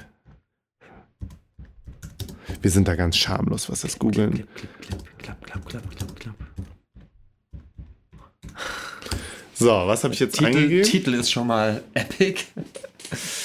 Du hast eingegeben Rendezvous mit einem Oktopus. Genau. Oktopus. Ja, wir haben ja in äh, Folge, ich weiß es nicht mehr, äh, über den, das Buch Vampyroteutes Infernalis gesprochen. Und äh, jetzt ist vor kurzem auf Deutsch erschienen das Buch Rendezvous mit einem Oktopus von der, äh, von, ich glaube, Darf ich, US-amerikanischen möchte den Untertitel Forscherin? einmal ja. vorlesen. Extrem schlau und unglaublich empfindsam. Aha. Das erstaunliche Seelenleben der Kraken. Genau, von Cy Montgomery. Das ist eine äh, ähm, Biologin, glaube ich. Ich scroll mal gerade runter. Ich habe das Buch nicht gelesen. Es ist mir nur letztens im, in der Buchhandlung aufgefallen. Da habe ich gedacht, ach, jetzt geht es wieder um Okto Oktopoden. Ja, zweiter Amazon-Kommentar hat die Überschrift Bäh, Tintenfisch. Man soll ihn ja auch nicht essen, sondern nur angucken. Also besagt, äh, ich klicke nochmal was an hier. Äh, So. Cy Montgomery, 1958 geboren, ist eine vielfach ausgezeichnete amerikanische Naturforscherin, Drehbuchautorin und Verfasserin von über 20 Sachbüchern. Rendezvous mit einem Oktopus war ein New York Times Bestseller und unter den Finalisten für den National Book Award 2015. Ja, es gibt sehr viel Merchandise. Es ich habe auch dieses Notizheft, was äh, Das gibt's doch nicht. wo auch vorne der Oktopus drauf ist, habe ich auch schon gesehen. Ja, aber das Ist das so bei Bestsellern? Gibt es denn so Notizhefte und ich weiß, die, die Margaret Atwood macht das auch. Die macht auch Merchandising. Ist schon Wow. interessant, ja. Das Also in dem Buch geht es einfach darum, dass die Frau, diese Simon Montgomery, äh, ihre Begegnung mit, mit einem Oktopus im Aquarium und ihre Forschung beschreibt und halt so ihre, ja tatsächlich im Sinne von Begegnung, also dass sie ihn nicht bloß als Studienobjekt, sondern tatsächlich als ein, ein, ein Lebewesen, dem man begegnen kann. So, und der das vielleicht auch ein Seelenleben hat und so. Unter diesem Aspekt behandelt sie das, Mhm. de- den, den Oktopus, die, der Krake. Ähm, ja, und es geht tatsächlich in so eine, in ein bisschen so eine Richtung wie äh, bei dem Vampiroteutis Infernalis, dass man da halt sich ein, ein so völlig fremdartig aussehendes Lebewesen anguckt und irgendwie, ja, dem so, aber dann doch irgendwie, also klar geht es darum, ist der, ist der intelligent, hat der ein Bewusstsein und so, also so dieses, dieses Spannungsfeld zwischen Fremdheit und Vertrautheit. Ich glaube, da geht es dann in dem Buch halt auch drum. Ja. Mal gucken, Ja. vielleicht lese ich das irgendwann mal. Ich bin ja sowieso gerade so ein bisschen auf dem Trip, so ähm, Natur, äh, Nature Writing zu lesen, also eine Naturliteratur. Mhm. Ich bin gerade immer noch bei Science Fiction eigentlich. Ich Ja. habe mit der Deutschstunde einen, einen kurzen Exkurs gemacht, Ja. sozusagen. Weil eigentlich hatte ich gerade, ich habe äh, Solaris endlich mal gelesen. Ja, aber da wolltest du, wollten wir kein, wolltest du keine Folge drüber machen, ne? Können wir uns ja immer noch mal überlegen. Ja. Weiß ich nicht. Jetzt gerade habe ich einen äh, super guten Science-Fiction-Roman gelesen, äh, namens Sperling. Mhm. Äh, fällt die Autorin gerade nicht ein. Ja, genau. So und so. Russell. Fand ich total gut, reden wir bestimmt mal drüber. Ja. Und es liegt noch ein weiteres Science-Fiction-Buch hier auf der Halde, aber ich wollte jetzt, ich wollte kurz mal in die norddeutsche Ja, ja. Wachslandschaft ja, eintauchen Genau. vorher. Und äh, du hast ja auch jetzt demnächst Geburtstag und da steht bestimmt auch das eine oder andere Buchgeschenk an und wo dann auch Oh. bestimmt wieder Science Fiction dabei sein wird. kriege ich nicht Mit der Okt- Auflage, Es wird- darüber zu sprechen. Es wird nicht der Oktopus-Roman. Nein, der ist, Gut. ist auch ziemlich teuer, wie du siehst. Oha. Und ich habe ja auch letztens schon bei Twitter beklagt, dass ich mir das eine oder andere Buch nicht leisten kann, weil es so teuer ist. Ach, ich kaufe ja auch Taschenbücher. Ja, aber diese Bücher gibt es ja alle noch nicht als Taschenbuch. Ja, da muss man ein bisschen warten. Muss man ein bisschen warten. Ja. Oder von der lieben Daniela ähm, ein Buch per Post äh, zugeschickt bekommen lassen. Ja, das ist eine schöne Überraschung. Genau, da habe ich mich sehr gefreut. Gut, ihr Lieben, ich glaube, dass wir sind Ja, durch, oder? wir sind durch, genau. Das Bier ist leer und äh, wir sind auch leer geredet. Genau. Dann würde ich sagen, bis zum nächsten Bis Mal. zum nächsten Mal. Tschüss. Tschüss.